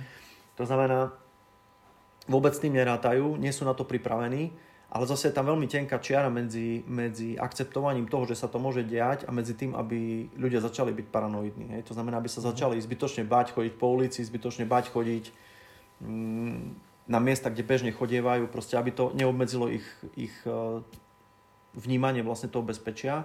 Preto vravím, že je veľmi dobré vždycky vnímať sami seba, tie inštinkty strachu, inštinkty mm, intuíciu, hej, to znamená to, čo všetko to náš, ten náš mozog dokáže vyhodnotiť bez toho, aby my sme to kognitívne mali schopnosť vlastne vnímať, hej, on to proste vidí. A tak v tom Izraeli, tým, že proste tí ľudia si prešli tými svojimi výcvikmi, sú na to pripravení, tak proste tá spoločnosť je jednoducho pripravená na to, že tie útoky, keď tam budú, tak tí ľudia dokážu reagovať ako celok. Mm-hmm. Bez toho, aby boli takto dohodnutí, lebo ten výcvik je väčšinou jednotný. Mm-hmm. Hej? Áno, áno. Mm, u nás pri tom, pri tom odvážnom okoloidúcom je to hlavne o tom, že tam také tri základné veci, čo je, čo je dôležité si zvážiť. To znamená, že či, či vôbec môžem zasiahnuť. Hej? To znamená, či tá situácia je vhodná, mm-hmm. či, je, uh, či je prostredie v danej chvíli vhodné, či je vhodný čas. Niekedy mm-hmm. sa môže stať, že keď také situácii mám zasiahnuť, potrebujem počkať napríklad 2-3 sekundy alebo počkať na chvíľu, kým sa, kým sa mi tá situácia stane pre mňa výhodnejšou. Aby som zbytočne ne, ne, nereagoval v čase, keď je to pre mňa najväčšia hrozba, alebo najväčšia hrozba pre ostatných. Hej? Mm-hmm. Ďalšia vec, takéto, v takomto prípade, ak sa bavíme o sebaobrane o napadnutí, človek nemá právnu povinnosť zasiahnuť. Hej? Tá mm. sebaobrana hovorí o tom, že ja nie som povinný zasiahnuť vtedy, keď vidím, že niekoho napadajú, tak aby som, aby som musel ho brániť alebo chrániť. Áno.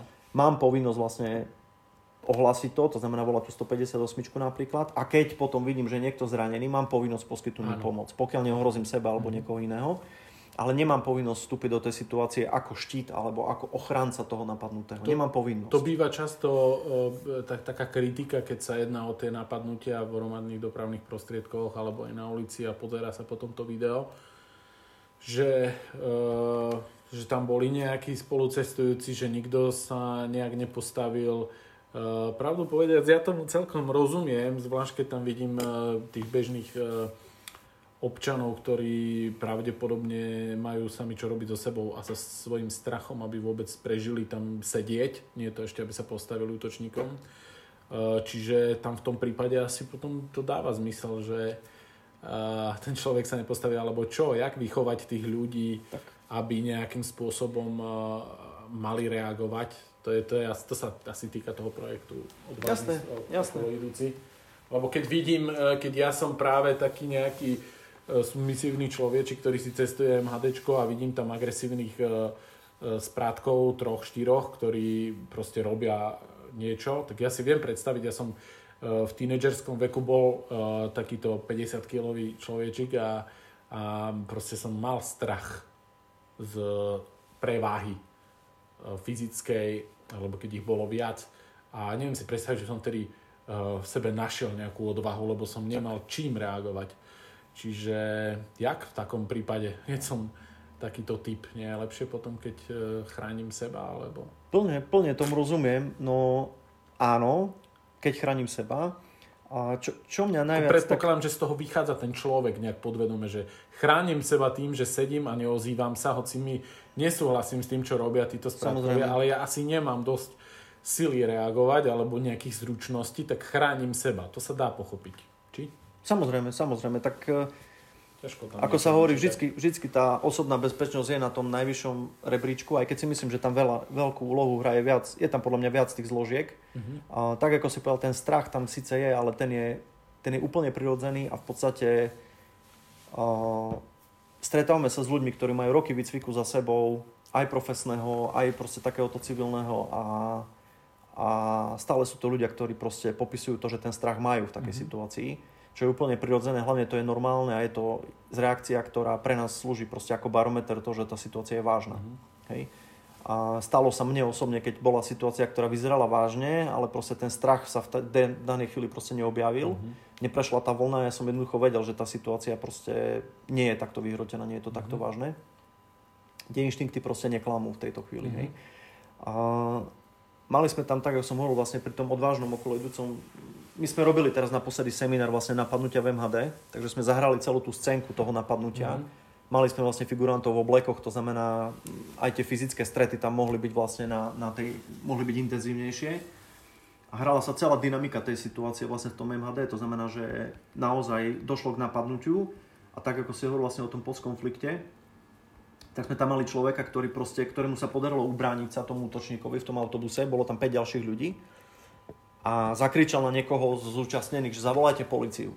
Hej? Mm-hmm. No lenže medzi tým ten útočník znova sa pokusil vstať, znova ho napadol, on sa znova úspešne ubránil, proste nechal toho útočníka ležať na zemi, tam ho proste pritlačil k zemi, držal ho tam a čakal. No a keď sme to spätne vyhodnocovali, išli sme vlastne debriefing z toho videa a z toho celého, ako to prešlo, tak som sa ho pýtal, že či vie o tom, že či niekto tú policiu zavolal. Mm-hmm lebo nikto na tú jeho výzvu nereagoval. Uh-huh. To znamená, jedna z vecí, ktorá, to taká drobná rada napríklad v takejto situácii je vhodné, keď oslovíte konkrétneho človeka. To znamená, prvý, ktorý tam stojí, vidíte, že je pri zmysloch, opýtate sa ho na meno, ako sa volá krstné meno. Uh-huh. Láco, Láco, volaj policiu. Uh-huh. Hej? A o chvíľku si to skontroloval. Láco, volal si policajtov? Áno, áno, volal som, už idú. Hej? Uh-huh. Nech to je adresné, nech to je konkrétne. Ak to uh-huh. sú presne tie kolektívne zodpovednosti. Uh-huh. Ak je to, poďme všetci, tak nepôjde nikto. nikto. Hej? Jedno z tých odporúčaní bolo vlastne v rámci toho článku MHD uh, také, že keď sa zdvihne viac tých ľudí v tej MHD a vystúpi proti tým útočníkom. Mm-hmm. Hej? Uh, môže to byť dobrý nápad, uh, len pre mňa to tam vlastne končí, lebo čo, čo ďalej? Mhm. Niekto z týchto ľudí musí mať tú zručnosť, lebo čo sa teraz áno. postavíme a budeme sa na nich dívať. Áno, Niekto áno, musí mať tú zručnosť, že ich osloví. To znamená, musí to byť nejaké oslovenie, ktoré nie je úplne nie je konfliktné, ale je dostatočne asertívne. Mhm. A ďalšia vec, ak už vstanem, potrebujem vedieť, čo ďalej. Oslovím ich, čo sa môže diať ďalej. Pôjdu a napadnú ma, čo spravím. Musím s tým rátať. Mhm. Hej, to znamená, autobus ďalej? je v pohybe, presne tak, autobus je v pohybe, mám uličku, sú tam piati útočníci. Cez tú uličku sa ko mne dostane jeden. Hej. Keď sa to stalo môjmu, môjmu synovi vlastne v autobuse, že tam tiež boli traja takíto, takíto cestujúci, z ktorých jeden vyťahol nôž a on proste vedel po tom výcviku, že čo ako, tak išiel vlastne za vodičom, povedal mu to, vodič ale nezastal a myslím, že sa mi zdá, že vtedy asi chceli oni volať aj 158, alebo vodič mal volať 158, tak mi môj syn vlastne hovoril, že ako si to uvedomoval celý ten proces, lebo oni išli zo zadnej, zo zadnej časti vlastne autobusu dopredu a on si uvedomil, že medzi ním a nimi boli ďalší traja dospelí v tej Mhm. uličke. To znamená, už vnímal, že má tri štíty pred sebou, Mhm. aj keď znie je to morbidne, že vlastne máš tam tých Áno, ľudí, áno. ale už inak vyhodnocuješ tú situáciu a vieš, že kým by sa ten človek k tebe dostal, Mhm. tak to bude chvíľku trvať. Mhm. Hej? Čiže je to aj o tých nástrojoch, akým spôsobom vlastne zasiahnuť. To znamená už tým, že prestaneme ignorovať to, že sa to môže stať, a tým, že si prejdeme nejaké zručnosti, ktoré dokážeme použiť, Mhm. či už máme nejaké fyzické, vieme nejakým spôsobom rozprávať. Každopádne to udržanie tej vzdialenosti je alfa omega bezpečia.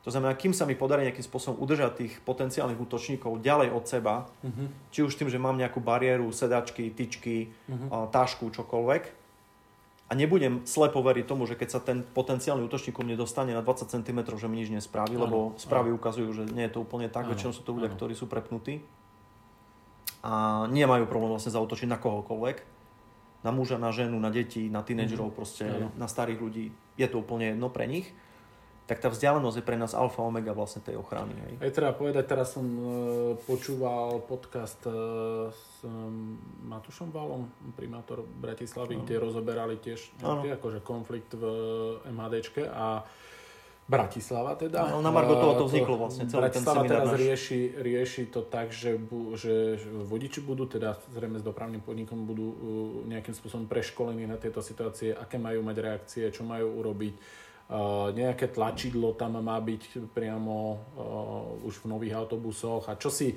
čo si uh, sa rieši aj z tej strany spoločnosti. Asi by to tak aj malo byť ako reakcia, keďže vidíme, že niečo také narastá. Však bol napadnutý, myslím, aj revizor, alebo revizorka, revizor nožom, keď sa nemýlim. Čiže je, je toho dosť.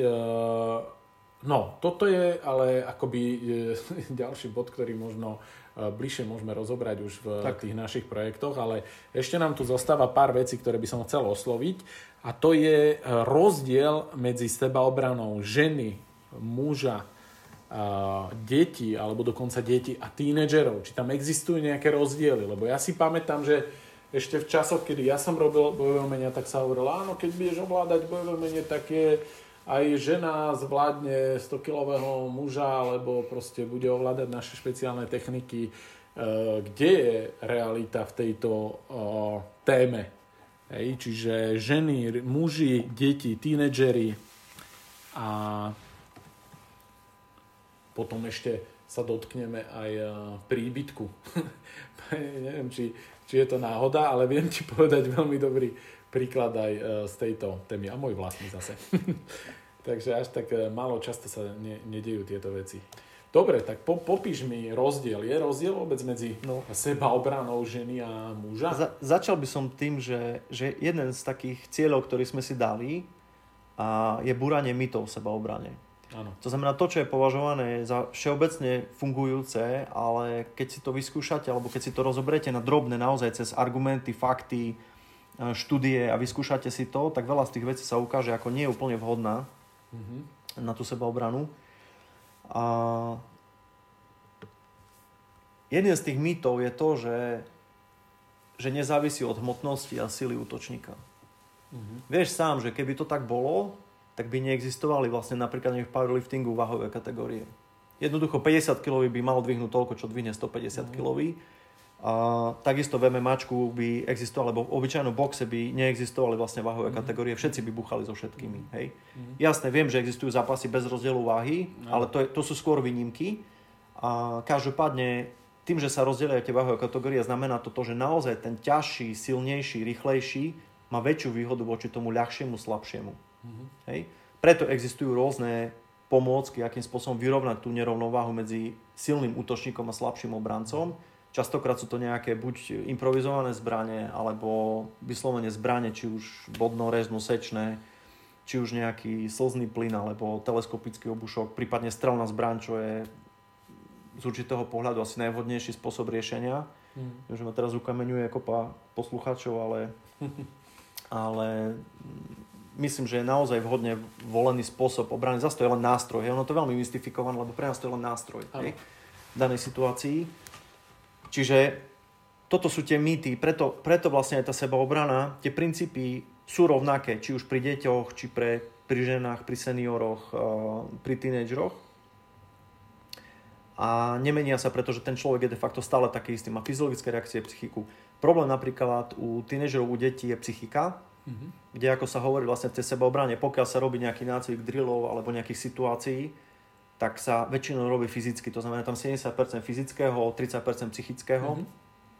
nácviku, kdežto tá realita je presne opačná, hej? Tam tá psychika je 70% a ten zvyšok je fyzický. Mm-hmm stretli sme kopu ľudí, ktorí mali naozaj dobrý výcvik a profesný výcvik a v podstate tá hlava ich zradila v tých najťažších chvíľach a v podstate ne, ne, nedokázali do seba. To je takisto v športe, hej. Mm-hmm. Môžeš mať proste perfektné výsledky, perfektný výkon, prídeš na súťaž a jednoducho kvôli hlave to nedáš.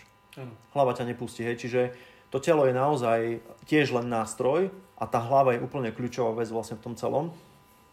Čiže čo sa týka rozlišenia vlastne nejakého spôsobu sebeobrany, jednak je to aj spôsob, akým to vôbec učíme pretože deti vnímajú trošku iným spôsobom, tam to ideme väčšinou cez formu hier. Mm-hmm. A snažíme sa ich nevystavať vlastne tým, tej emočnej záťaži tak prudko, ale práve naopak im dať im nástroj, aby porozumeli tomu, čo sa v tej situácii môže udiať. Mm-hmm. Hej? Veľmi to tam závisí od vyspelosti, od toho, ako tie de- deti reagujú, či sú tie naozaj veľmi maličké deti, najmenšie, čo máme, sú je 4-5 ročné deti, mm-hmm. ktoré ale paradoxne v tých situáciách uh, nemali strach napríklad, to znamená, že keď sme robili scénku, kde išli dvaja, treba z chlapci, mali 10 rokov a išli spolu s tretím kamarátom, ktorý mal 5 rokov. A my sme boli dvaja figuranti, ktorí sme chceli uniesť toho 5-ročného. Hej? Tí dvaja 10 roční nám v tom proste sa snažili zabrániť, išlo im to pomerne dobre a podarilo sa tomu 5-ročnému utiecť, tak ten 5-ročný utiekol, ale o chvíľu sa vrátil pomôcť tým kamarátom. Hej? A urobil to asi 2-3 krát a nevedeli sme mu vysvetliť, že proste jeho cieľom je vlastne utiec do bezpečia, lebo jeho sme chceli uniesť a nie vrátiť sa a pomáhať tým kamarátom. Čiže častokrát cez, cez tie scénky, no, už napríklad deti dneska, keď robíme tie výcviky, tak v podstate žiadne dieťa nereaguje na, na cukriky a na podobné veci. Mm-hmm. Hej, na to ich nenalákaš Hej. niekde do auta, to znamená, už toto majú zvládnuté. No to je fajn, to už je, to, je to ale napríklad tie šteniatka, ktoré sa objavili paradoxne potom na, mm. na, na sociálnych sieťach, to video, kde vlastne lakajú tie deti na, na šteniatko, mm. že príde nejaký človek so šteniatkom na ihrisko, mm. Ukáže tým deťom šteniatko, sa začnú hrať, tešiť sa z neho a tak mhm. ďalej. On hovorí, že poďte so mnou, že v aute mám ďalšie šteniatka. Hej? A mnoho z tých detí išlo. Mm-hmm. Hej? Len veľakrát ten spôsob, ktorý používame my tej výuky, to je tá habituácia, že ich zvykáme ich na tie situácie a ukážeme im, že tá situácia nemusí byť pre nich dobrá, ano. aby dokázali pochopiť, že, uh-huh. že ešte je tam možno ďalšia hrozba, aby neboli naivné v, tej, uh-huh. v rámci svojich možností. A ďalšia vec je tá, aby počúvali svoje inštinkty. Uh-huh. Hej? Presne, ten strach u nich, strach z komunikácie napríklad. Problém je, že veľa z tých predátorov vlastne, on sa tu Líši sa to aj od spôsobu napríklad napadnutia, že veľa z tých predátorov, napríklad tých psychopatov, nepoužívajú to násilie ako primárny nástroj. Ani, ne, ani často nemusia vyzerať ako... Samozrejme, to je, to je ďalšia vec. Je, že vlastne... Je ďalšia ich zbraň, že oni vyzerajú tak. celkom dôveryhodne. Tak. tak Akorát to, robia to je... možno nejakú činnosť, ktorá by mi nemala sedieť do môjho To je ten trojský kôň, to znamená, že ale veľakrát prechádzame vlastne s deťmi a tieto situácie, hráme to ako scénky uh-huh. a nechávame ich v tom vlastne si to zahrať. Ano. Bez toho, aby sme im hovorili, ako majú reagovať, ano. Ano. len vedia ten rámec, že asi, asi takto nejak vyzerá tá scénka. Uh-huh. No a potom už vlastne pri tých tínežeroch, alebo že aj pri tých zatnejších deťoch už vlastne viac ideme aj do tých fyzických vecí, aké majú oni vlastne možnosti. A Hej. ešte ma e, zaujíma pri deťoch a pri tínedžeroch e, téma šikanovanie. Pretože mm. tam je môjho pohľadu asi, e, možno sa mýlim, ale asi najbližší e, možný, najbližšia šanca práve na, na, tú, na ten stred s tou témou sebaobrana mm. a istá forma, aj keď ne, nemusí to byť priamo fyzické, šikanovanie, ale téma šikanovania myslím, že dne, dnes ešte nie je nejaké, eh, že už je to také eh, vyriešené, ako vyriešený problém, že už nebýva. Myslím si, že sa to často ešte objavuje. A keďže ja mám malého syna teraz, tak uvažujem tým smerom do budúcna, že, že či je vôbec niečo ako systém, ako sa brániť proti šikanovaniu, či existuje niečo um, od, zo strany štátu nepoznám, takže um, preto tá otázka, či, je, či, či vôbec je to... sa to v rámci nejakej témy sebaobrana a ty ju máš komplexne poňatú, či niečo ako šikanovanie sa tam vôbec uh, nachádza. Ako... Šikanovanie je, je to v podstate pre nás úplne samostatná téma. Stretávame sa s tým samozrejme. Uh-huh. Chodí ku nám viac detí aj vyslovene na individuálne hodiny, také, ktoré uh, boli šikanované uh-huh. a pomáhame im vlastne v v rámci možností. Tam spolupracujeme ale aj psycho- s psychológmi, pretože tá, tá problematika je obšírnejšia veľakrát. Ale e, vnímame to, vnímame to ako problém. To je téma na ďalší podcast na dve no, hodiny. Uh, len, jednak, tak, uh, hej, len tak z rých, v hej, rýchlosti, vlastne, keď, keď tomu pár vecí môžem povedať, tak za nás uh, je to naozaj hlavne posilenie toho dieťaťa, jeho schopnosti vlastne rozhodovať sa v situáciách a vedieť, vyhodnotiť, či situácia je pre ňo nebezpečná alebo nie a vyhodnotiť aj to, či daná situácia, mm, respektíve či jeho konanie v danej situácii je vhodné alebo nie je. Hej? A nám sa ukazuje to, že ak naučíme deti zastať sa sami seba a pochopiť svoju silu, či už fyzickú, alebo, alebo psychickú, to, že dosta, dokážu ustať niektoré situácie a hlavne majú oporu napríklad v svojich rodičoch alebo v ľuďoch, ktorí sú im vlastne blízki. Veľakrát aj my suplujeme čas tejto opory, tým, že vlastne tie deti ku nám chodia, sú naučené nejakým spôsobom riešiť tie situácie. Taká zásada, ktorú my ctíme, je to, že naozaj na ten osobný priestor dieťaťa nemá nikto právo okrem dieťaťa. Nikto. Hej? To znamená, deti sa učia dostatočne asertívnym spôsobom vyjadriť nesúhlas s tým, aby do toho priestoru niekto lezie mm-hmm. a zároveň ich učíme potom aj nástroje na to, ako si ten priestor udržať, ak ten potenciálny agresor nerešpektuje ich rozhodnutie. Hej. Ukazuje sa nám, že naozaj tá spolupráca s rodičmi, aj to potom vytvorenie toho oporného bodu vlastne u tých rodičov pre rozhodovanie dieťaťa v danej situácii je obrovskou silou. Mm-hmm. Je to ťažké niekedy ústať vlastne voči tomu sociálnemu tlaku okolo, keď sa hovorí, že, že deti by sa nem, ako medzi sebou, že by sa nemali byť, nie, nie je to násilie vhodné. Z môjho pohľadu je to násilie aj agresivita vlastne prirodzenou súčasťou ľudského, ľudskej osobnosti, ľudského života a je veľmi dôležité sa naučiť s ňou pracovať. Uh-huh. To znamená, ako ju používať, ako ju regulovať, kedy je vhodná, kedy nie je vhodné ju, kedy nie je vhodné ju prejaviť. Uh-huh. Pretože napríklad v momente tej sebaobranej situácie je prejavanie tej agresivity ľudskej vo forme agresie voči tomu, voči tomu útočníkovi priam žiaduce. Áno. Hej? Len musí to mať takisto svoje stanovené hranice, nesmie to potom už smerovať do toho zbytočného ubližovania, nesmie to smerovať do zakernosti a do toho, aby, aby deti používali niektoré veci, ktoré napríklad vidia vo filmoch a potom Hej. prídu s tým, že, že robia vlastne veci, ktoré, ja neviem, kopajú, kopú na, do spolužiaka, ktorý leží na zemi. Hej? To je niečo, čo proste... Uh, my sme striktne proti takýmto praktikám ale stalo sa, že, a máme to vlastne odsledované, že z niektorých pravdepodobne klubov tých bojových umení a, sa nám ukazuje, že deti chodia a vlastne sú ako keby zámerne zraňujúce tých ostatných. Mm-hmm. A s tou sebaobranou je to taký trošku tenký ľad v tom, že vlastne tie zručnosti, keď raz niekoho naučíš, tak mu už ich nevieš zobrať. Mm-hmm. To znamená, že veľakrát aj my a, veľmi zvažujeme, akým spôsobom koho učíme čo. Áno. Pretože nikdy dopredu nemusíš vedieť vlastne, aký, ako to ten človek dokáže použiť, ako sa to proste v ňom môže zlomiť a tak ďalej.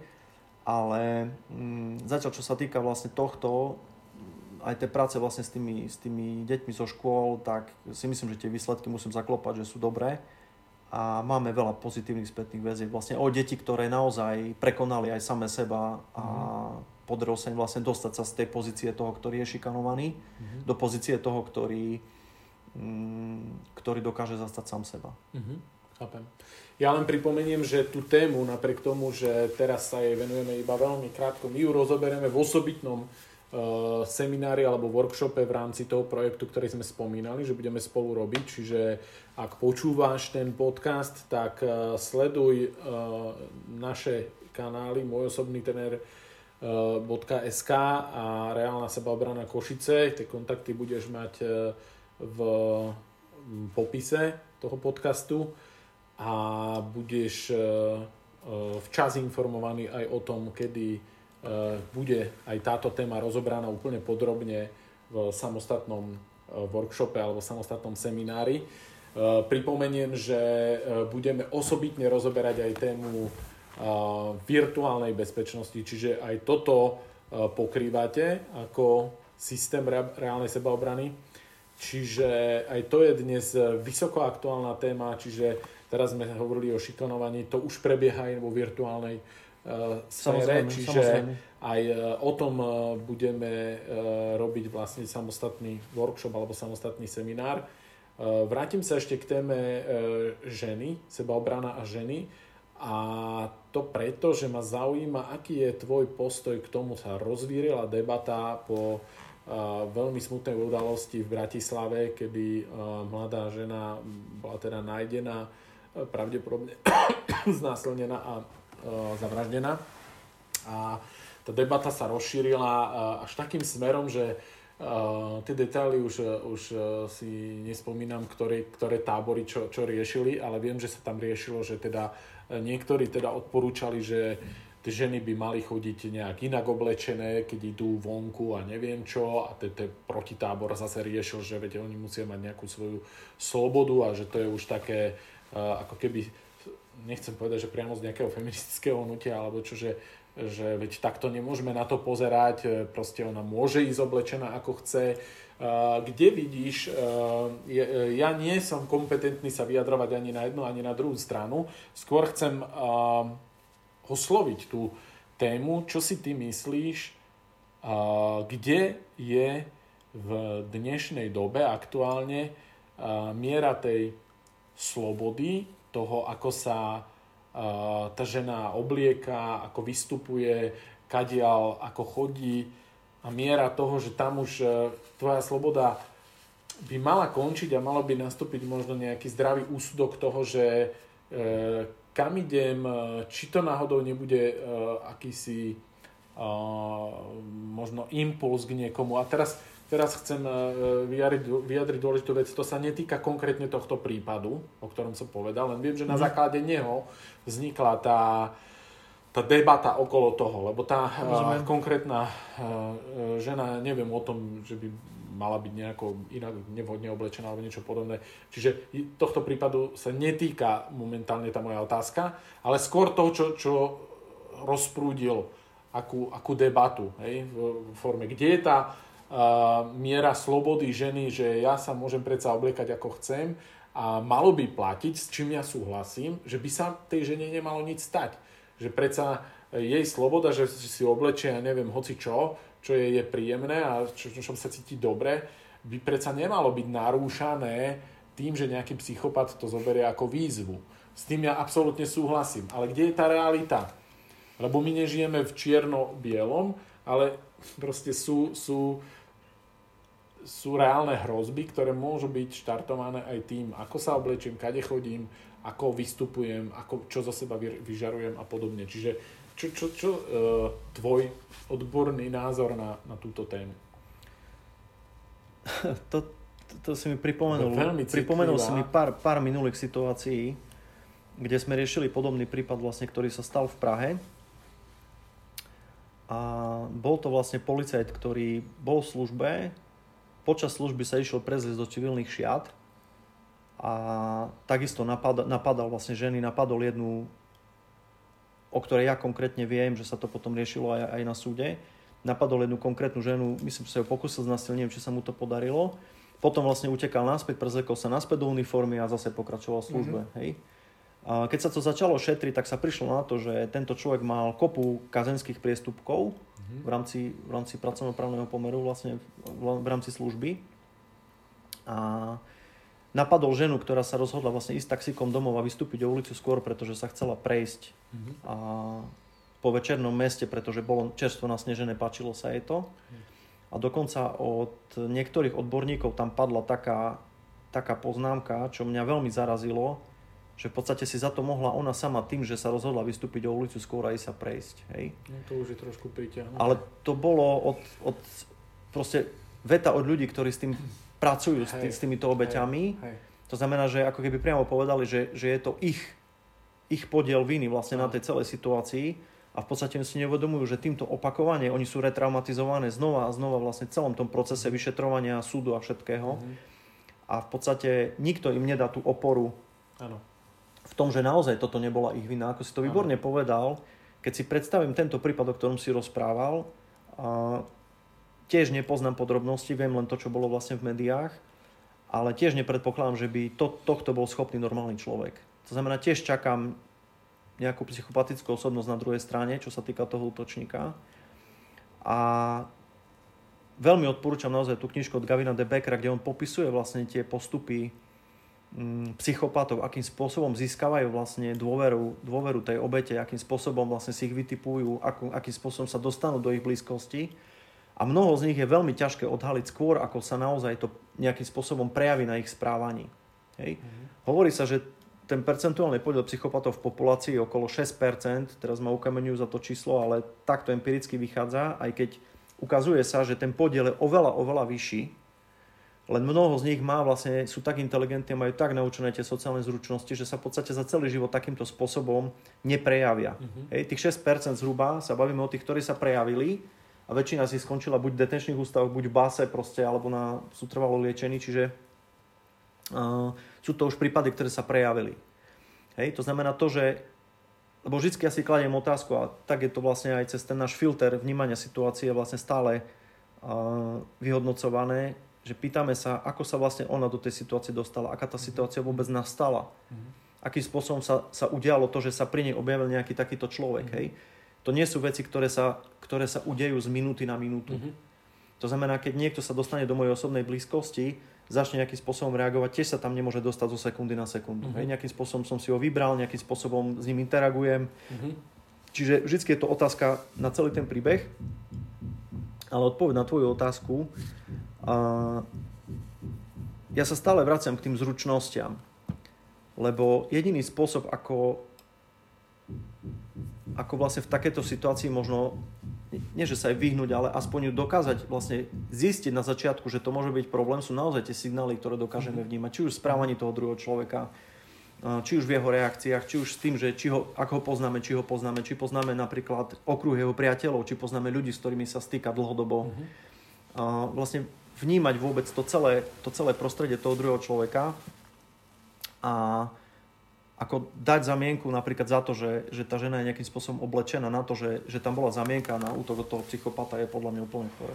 Mm-hmm, jasne. A preto si ale myslím stále a stále to opakujem, že proste tá základná zručnosť vnímania tej potenciálnej hrozby a potom vlastne čo v takej situácii vôbec robiť. Máme ženy, ktoré sa ubranili naozaj aj v úplne blízkych situáciách. Hej? Mm-hmm Máme ženy, ktoré sa obranili v situácii, kde proste doslova toho chlapa vykopali z izby vonku. Uh-huh. Hej?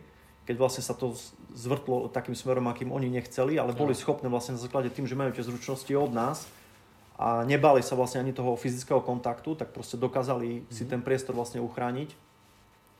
Ale vždycky to je vlastne veľmi nepríjemná, komplikovaná situácia aj pre tú ženu. Hej. Jasne, Takže... rozumiem. Tak uh, opäť uh, téma sebaobrana a ženy uh, bude rozobratá v rámci toho, tej našej, našej spolupráce a pri, pripravíme na to nejaký workshop alebo seminár, takže sledujte naše Instagramy, Facebooky a, a pozorujte, kedy teda dáme info, avízo o pripravovanom seminári. Ešte chcem vlastne, hej, že e, v rámci poznámok tu mám a, a, posledné body e, týkajúce sa práve toho, že či tie aktuálne hrozby sú nejaké iné, ako boli kedysi, či je e, v tomto nejaká zmena. Čiže už len toho by sme, sme sa mohli akože v krátkosti dotknúť. A potom by sme prešli, hovorili sme o tom, že virtuálnu bezpečnosť budeme riešiť už na konkrétnom workshope, no. ale ešte, ešte skôr, než dojdeme k tomu poslednému bodu, a to je, to je tá aktuálna hrozba, či je v tom niečo iné oproti minulosti. U nás v mojom obore sa často hovorí, že mali by sme počúvať svoje telo, mali by sme počúvať signály, ktoré mi dáva a na základe toho napríklad príjmať tekutiny a podobne. S čím ja súhlasím za predpokladu, že ten organizmus funguje normálne. Tak. Za predpokladu, no. že sme to niekde výrazne nezanedbali a že, že ten náš systém už nie je taký, taký senzitívny a proste ne, nedáva mi možno ani dobré signály. Ak mi niekto povie, že vypil za deň dve deci vody, lebo nebol smedný a pravdepodobne teda má počúvať svoje telo a piť len uh, dve deci vody, tak to asi s tým nebudem súhlasiť. Uh, čo si, uh, ako to funguje, uh, tá, tá senzitivita u, uh, u ľudí v tom, čo si hovoril, vnímanie tej, tej situácie, okolia a podobne funguje e, a môže to fungovať podobne, že ak to trénujem, tak som viac uh, len viem lepšie čítať situáciu, alebo by to malo byť úplne automatické a proste mal by som nejak automaticky uh, očakávať, že keďže som človek, takže by uh, to malo ísť samo. Predpokladám, že to, čo si spomínal ako tá reakcia priama strachu, to také uh, niekedy človek zamrzne alebo ano, cíti ano. čosi, tak to sa pravdepodobne udeje u každého plus minus. Ale čo to čítanie situácie je, dá sa povedať, že tréningom potom rastie tá zručnosť, že viem lepšie čítať tú situáciu. Oplatí sa teda niečo také uh, zaradiť do, do, do svojich skills, alebo, alebo by to malo byť automatické? Určite. A, a ono, automatické to je, len problém zase také kliše. Problém dnešnej doby je to, že sme prehltení informáciami mm-hmm. a sme prehltení podnetami. Krásne sa to ukazuje napríklad pri tej ženskej sebaobrane, kde funguje taká selektívna situačná pozornosť. Tie ženy si vyberám hlavne kvôli tomu, že väčšinou sú, tie, sú to tie mámy alebo tie, ktoré sa starajú o domácnosť, starajú sa o deti, o, o, o rodinu primárne a majú napríklad plnú hlavu povinnosti počas dňa. Mm-hmm. Keď tá žena napríklad vychádza z práce a ide na podzemné parkovisko do auta a má plnú hlavu toho, čo všetko musí stihnúť, je nereálne od nej žiadať, aby bola schopná ten mozog vlastne vypnúť uh-huh. a nechať tie prirodzené reflexie, aby reagovali vlastne na tie, na tie podnety na okolo. Hej. Preto častokrát dochádza k tým napadnutiam tak, že to bolo ako keby z ničoho nič. Uh-huh. Hej. Ale ten človek tam možno stál tých 10 minút pri tých dverách, len ona si ho proste nevšimla. Hej. A čo sa týka tých mužov, tam je skôr ten, ten problém vlastne toho, ten systém má čo, to znamená, že mne sa to stať nemôže, alebo chodím do posilky a proste mm, ja si s tým poradím nejakým spôsobom, mm-hmm. hej. Čiže skôr takéto vnímanie toho, že, mm-hmm. že tá, ja to tak spracujem, hej, keď sa to stane. Ale my, my to všetko v sebe máme, len naozaj tá hlava sa ukazuje, že proste to je úplne alfa omega celého. Mm-hmm. To znamená, ak sa nám ju podarí trošku upratať alebo nájsť systém, akým spôsobom ju používať, lebo tiež je to len nástroj. Mm-hmm a jeden z tých systémov môže byť napríklad to, že ľudia, keď vychádzajú, ja neviem, do, do vnímania situačnej pozornosti alebo situačná pozornosť a vnímanie bezpečia, keď vychádzam napríklad na ulicu, tak ulica pre mňa štandardne nie je bezpečným miestom. Mm-hmm. To mhm. znamená, pozornosť, ktorú mám na ulici, nebudem sa dívať do mobilu zbytočne, nebudem mať sluchatka na ušiach, budem vnímať svoje okolie, preto, aby som bol v bezpečí a dokázal som zdetekovať, keby sa niečo mm-hmm. dialo a mohol som čím skôr reagovať, lebo ako sa u nás hovorí, čo nevidíš, tomu sa nemôžeš vyhnúť. Mm-hmm. To znamená, keď toho človeka neuvidíš pri tých dverách, prejdeš kolo neho a on sa ti dostane za chrbát a pôjde za tebou k tomu autu v tom parkovisku, tak si zmeškal prvú vec. Mm-hmm. Hej? Nevieš o tom, že ide za tebou, zastavíš sa pri aute, zmeškal si druhú vec. Otočíš sa, zľakneš sa, lebo stojí za tebou, zmeškal si tretiu vec. Mm-hmm. Hej? To je to, čo si hovoril pri tom svojom príbehu. Ano. A v podstate je to, našťastie to, čo si hovoril, neskončilo nejak veľmi zlé, ale veľakrát je to príčina nejakej tragédie alebo, alebo nehody, nie je jedna. Je to reťaz udalostí, ktoré sa dejú a na ktoré sme treba znereagovali vhodne, mm-hmm. alebo ktoré sme si nevšimli. To znamená, vypnúť tú hlavu a nechať ju robiť to, čo má. Mm-hmm. My máme niečo, čo sa volá retikulovaný aktivovaný systém. To je systém, ktorý dokáže zbierať podvedomé z nášho okolia podnety uh-huh. a keď ho dokážete nastaviť na vnímanie napríklad bezpečia alebo hrozby, čo je hrozba, štandardne sa to ukazuje napríklad pri tom, že jednu z prvých vecí, čo si všimáte u človeka sú ruky. Uh-huh. Hej? Keďže málo kto zautočí, najčastejší útok je rukou na hlavu. Uh-huh. To znamená, keď tá ruka neobsahuje zbraň, už je to pre mňa trošičku nižšia hrozba. Uh-huh. Hej? Ak by som videl, že v tej ruke niečo je, už vyhodnocujem, či ma to môže ohroziť, nemôže ohroziť ak je to človek, ktorého som stretol, alebo ktorý sa dostáva do mojej blízkosti. Hej? Jasne. To je taký jednoduchý príklad. Čiže ten mozog, aj telo na to má mechanizmy, len veľakrát sme zahltení práve tým, že vnímame, že sa nám to nemôže stať. Mm-hmm. Máme kopu iných povinností, myslíme si, že, že uh, nič také nás nemôže postretnúť, ak by nás postretlo, tak niečo s tým spravíme. Hej. Hej? Mm-hmm. Málo kto dojde vlastne do konca, že ak sa nám to stane, tak ak nerátam liečbu, ak nerátam psychické problémy, nedaj Bože nejakú postrámu vlastne z toho napadnutia, ktorá môže ísť s nami celý život a môže nám úplne zničiť kvalitu mm-hmm. života, tak obyčajný náklad na liečenie, na stratu zamestnania, na pn a na podobné veci. A väčšinou v tých západných spoločnostiach sa to už rieši, u nás ešte až takto nie, ale tie dôsledky toho sú ďaleko siahlé a pomer tej investície času, energie a peňazí do prípravy na takú situáciu, čo mám robiť, sú oveľa, oveľa nižšie ako potom riešenie tých dôsledkov. Hej. No, to býva aj u nás e, v rámci, v rámci môjho oboru, že vždycky je lacnejšia tá prevencia ako Samozrejme, problém, prevencia ktorý, áno. kde už riešime dôsledky. Dobre, tak uh, myslím si, že sme prešli, čo sa dalo a keďže mám pred sebou poznámky a nie priamo uh, časovač, bojím sa pozrieť, ako dlho trvá náš podcast, ale myslím, že sme niekde už možno pri dvoch hodinách. Uh, v každom prípade e, ešte ma zaujíma, a to je po, po, úplne posledný bod, e, stručne, aké projekty chystáš na rok 2020 v rámci reálnej sebaobrany Košice. Okrem teda toho, ktorý sme spomínali, a to bude tá naša spoločná spolupráca, spolupráca pre tú našu komunitu, aby sme im odovzdali tú osvetu, ktorú e, v tejto oblasti si myslíme, že by mali mať, tie základné zručnosti a vedomosti. Čo ešte chystáš také? Čo? No, máme v pláne vrátiť sa na na školy v rámci, v rámci projektu, ktorý bol prevencia kriminality. Tentokrát nie je podporovaný ministerstvom vnútra, ale vlastne z našej vlastnej, vlastnej vole a vlastne na žiadosti niektorých škôl, a pretože si nás vyžiadali vlastne na, na, na tieto školenia niektoré. A ďalšia z vecí, čo by sme chceli, je pokračovať vlastne v tých pravidelných workshopoch, Snáď sa nám podarí tento rok vlastne tie workshopy dávať zhruba každý mesiac. Uh-huh. A či už tie spolupráci s vami, alebo potom tie naše samostatné. Väčšinou reagujeme na aktuálnu situáciu, tak ako sme teraz naposledy robili vlastne to napadnutie v MHD, keďže to bola uh-huh. taká vec, na ktorú sa veľa ľudí vlastne pýtalo. A venujeme sa deťom, juniorom, chystáme teraz vlastne v rámci, v rámci jarných prázdnin týždenný tábor primeský, a takisto potom vlastne v rámci leta, tam je nejakých 5-6 turnusov plánovaných. Je to primárne zamerané mm, pre deti a tínejdžerov na športovú prípravu, ale hlavne kombinovanú s sebaobranou a práve s týmito scénkami a situáciami, ktoré vlastne tým deťom pomôžu byť viac bezpečí. A chcel by som takisto rozvíjať vlastne ten projekt toho bezpečného, bezpečného koloidúceho. Mm-hmm.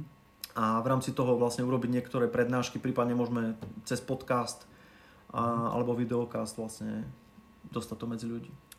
Jasné. Ďakujem veľmi pekne uh, za vyčerpávajúce, ja vyčerpávajúce informácie, ktoré sme aj tak sme uh, všetko neprešli. Uh, čo sme neprešli bola, uh, bol ten náš príbytok, ku ktorému ja som mal takú zaujímavú prípovidku, ale možno sa to teda dotkneme v samostatnom podcaste alebo určite všetko to, čo sme mali pripravené tu, e, prebehne aj formou workshopov, seminárov práve cez e, našu e, spoluprácu, teda môj osobný tréner SK a reálna sebaobrana Košice. V rámci popisu tohto podcastu si nájdete kontakty kde môžete sledovať jednak ďalšie workshopy alebo vôbec celý, celý ten obsah, ktorý projekt Reálna sebaobrana dáva, čiže na Facebooku je to Reálna sebaobrana Košice, na Instagrame je to Sebaobrana Košice, na webe to nájdete pod, na stránke reálnasebaobrana.sk a bezpečnýprístav.sk. Takže ja uh, ti, Marek, ďakujem ešte raz za to, že si nám venoval uh, toľko času a vlastne svojich skúseností k tejto téme. A za seba a verím, že za Mareka vám môžeme len slúbiť, že urobíme v rámci týchto možností, aké dáva formát workshopu, semináru, podcastu, všetko preto, aby sme tým zlým, tým zlým stiažili ako sa len dá ich nekalé úmysly, aby vy ste mali čo najviac tých reálnych zručností na to, aby ste primárne preventívne dokázali sa vyhnúť e, možno konfliktom a ak sa nevieme vyhnúť, tak aby tie zručnosti vám pomohli to celé v zdraví prežiť. Takže ešte raz Marek ďakujem a všetkým vám ešte e, príjemné prežitie e, zbytku tých sviatkov a e, šťastný nový rok 2020. Za mňa takisto ďakujem Michal, takisto všetkým ešte príjemné sviatky a hlavne buďte v bezpečí. Čaute.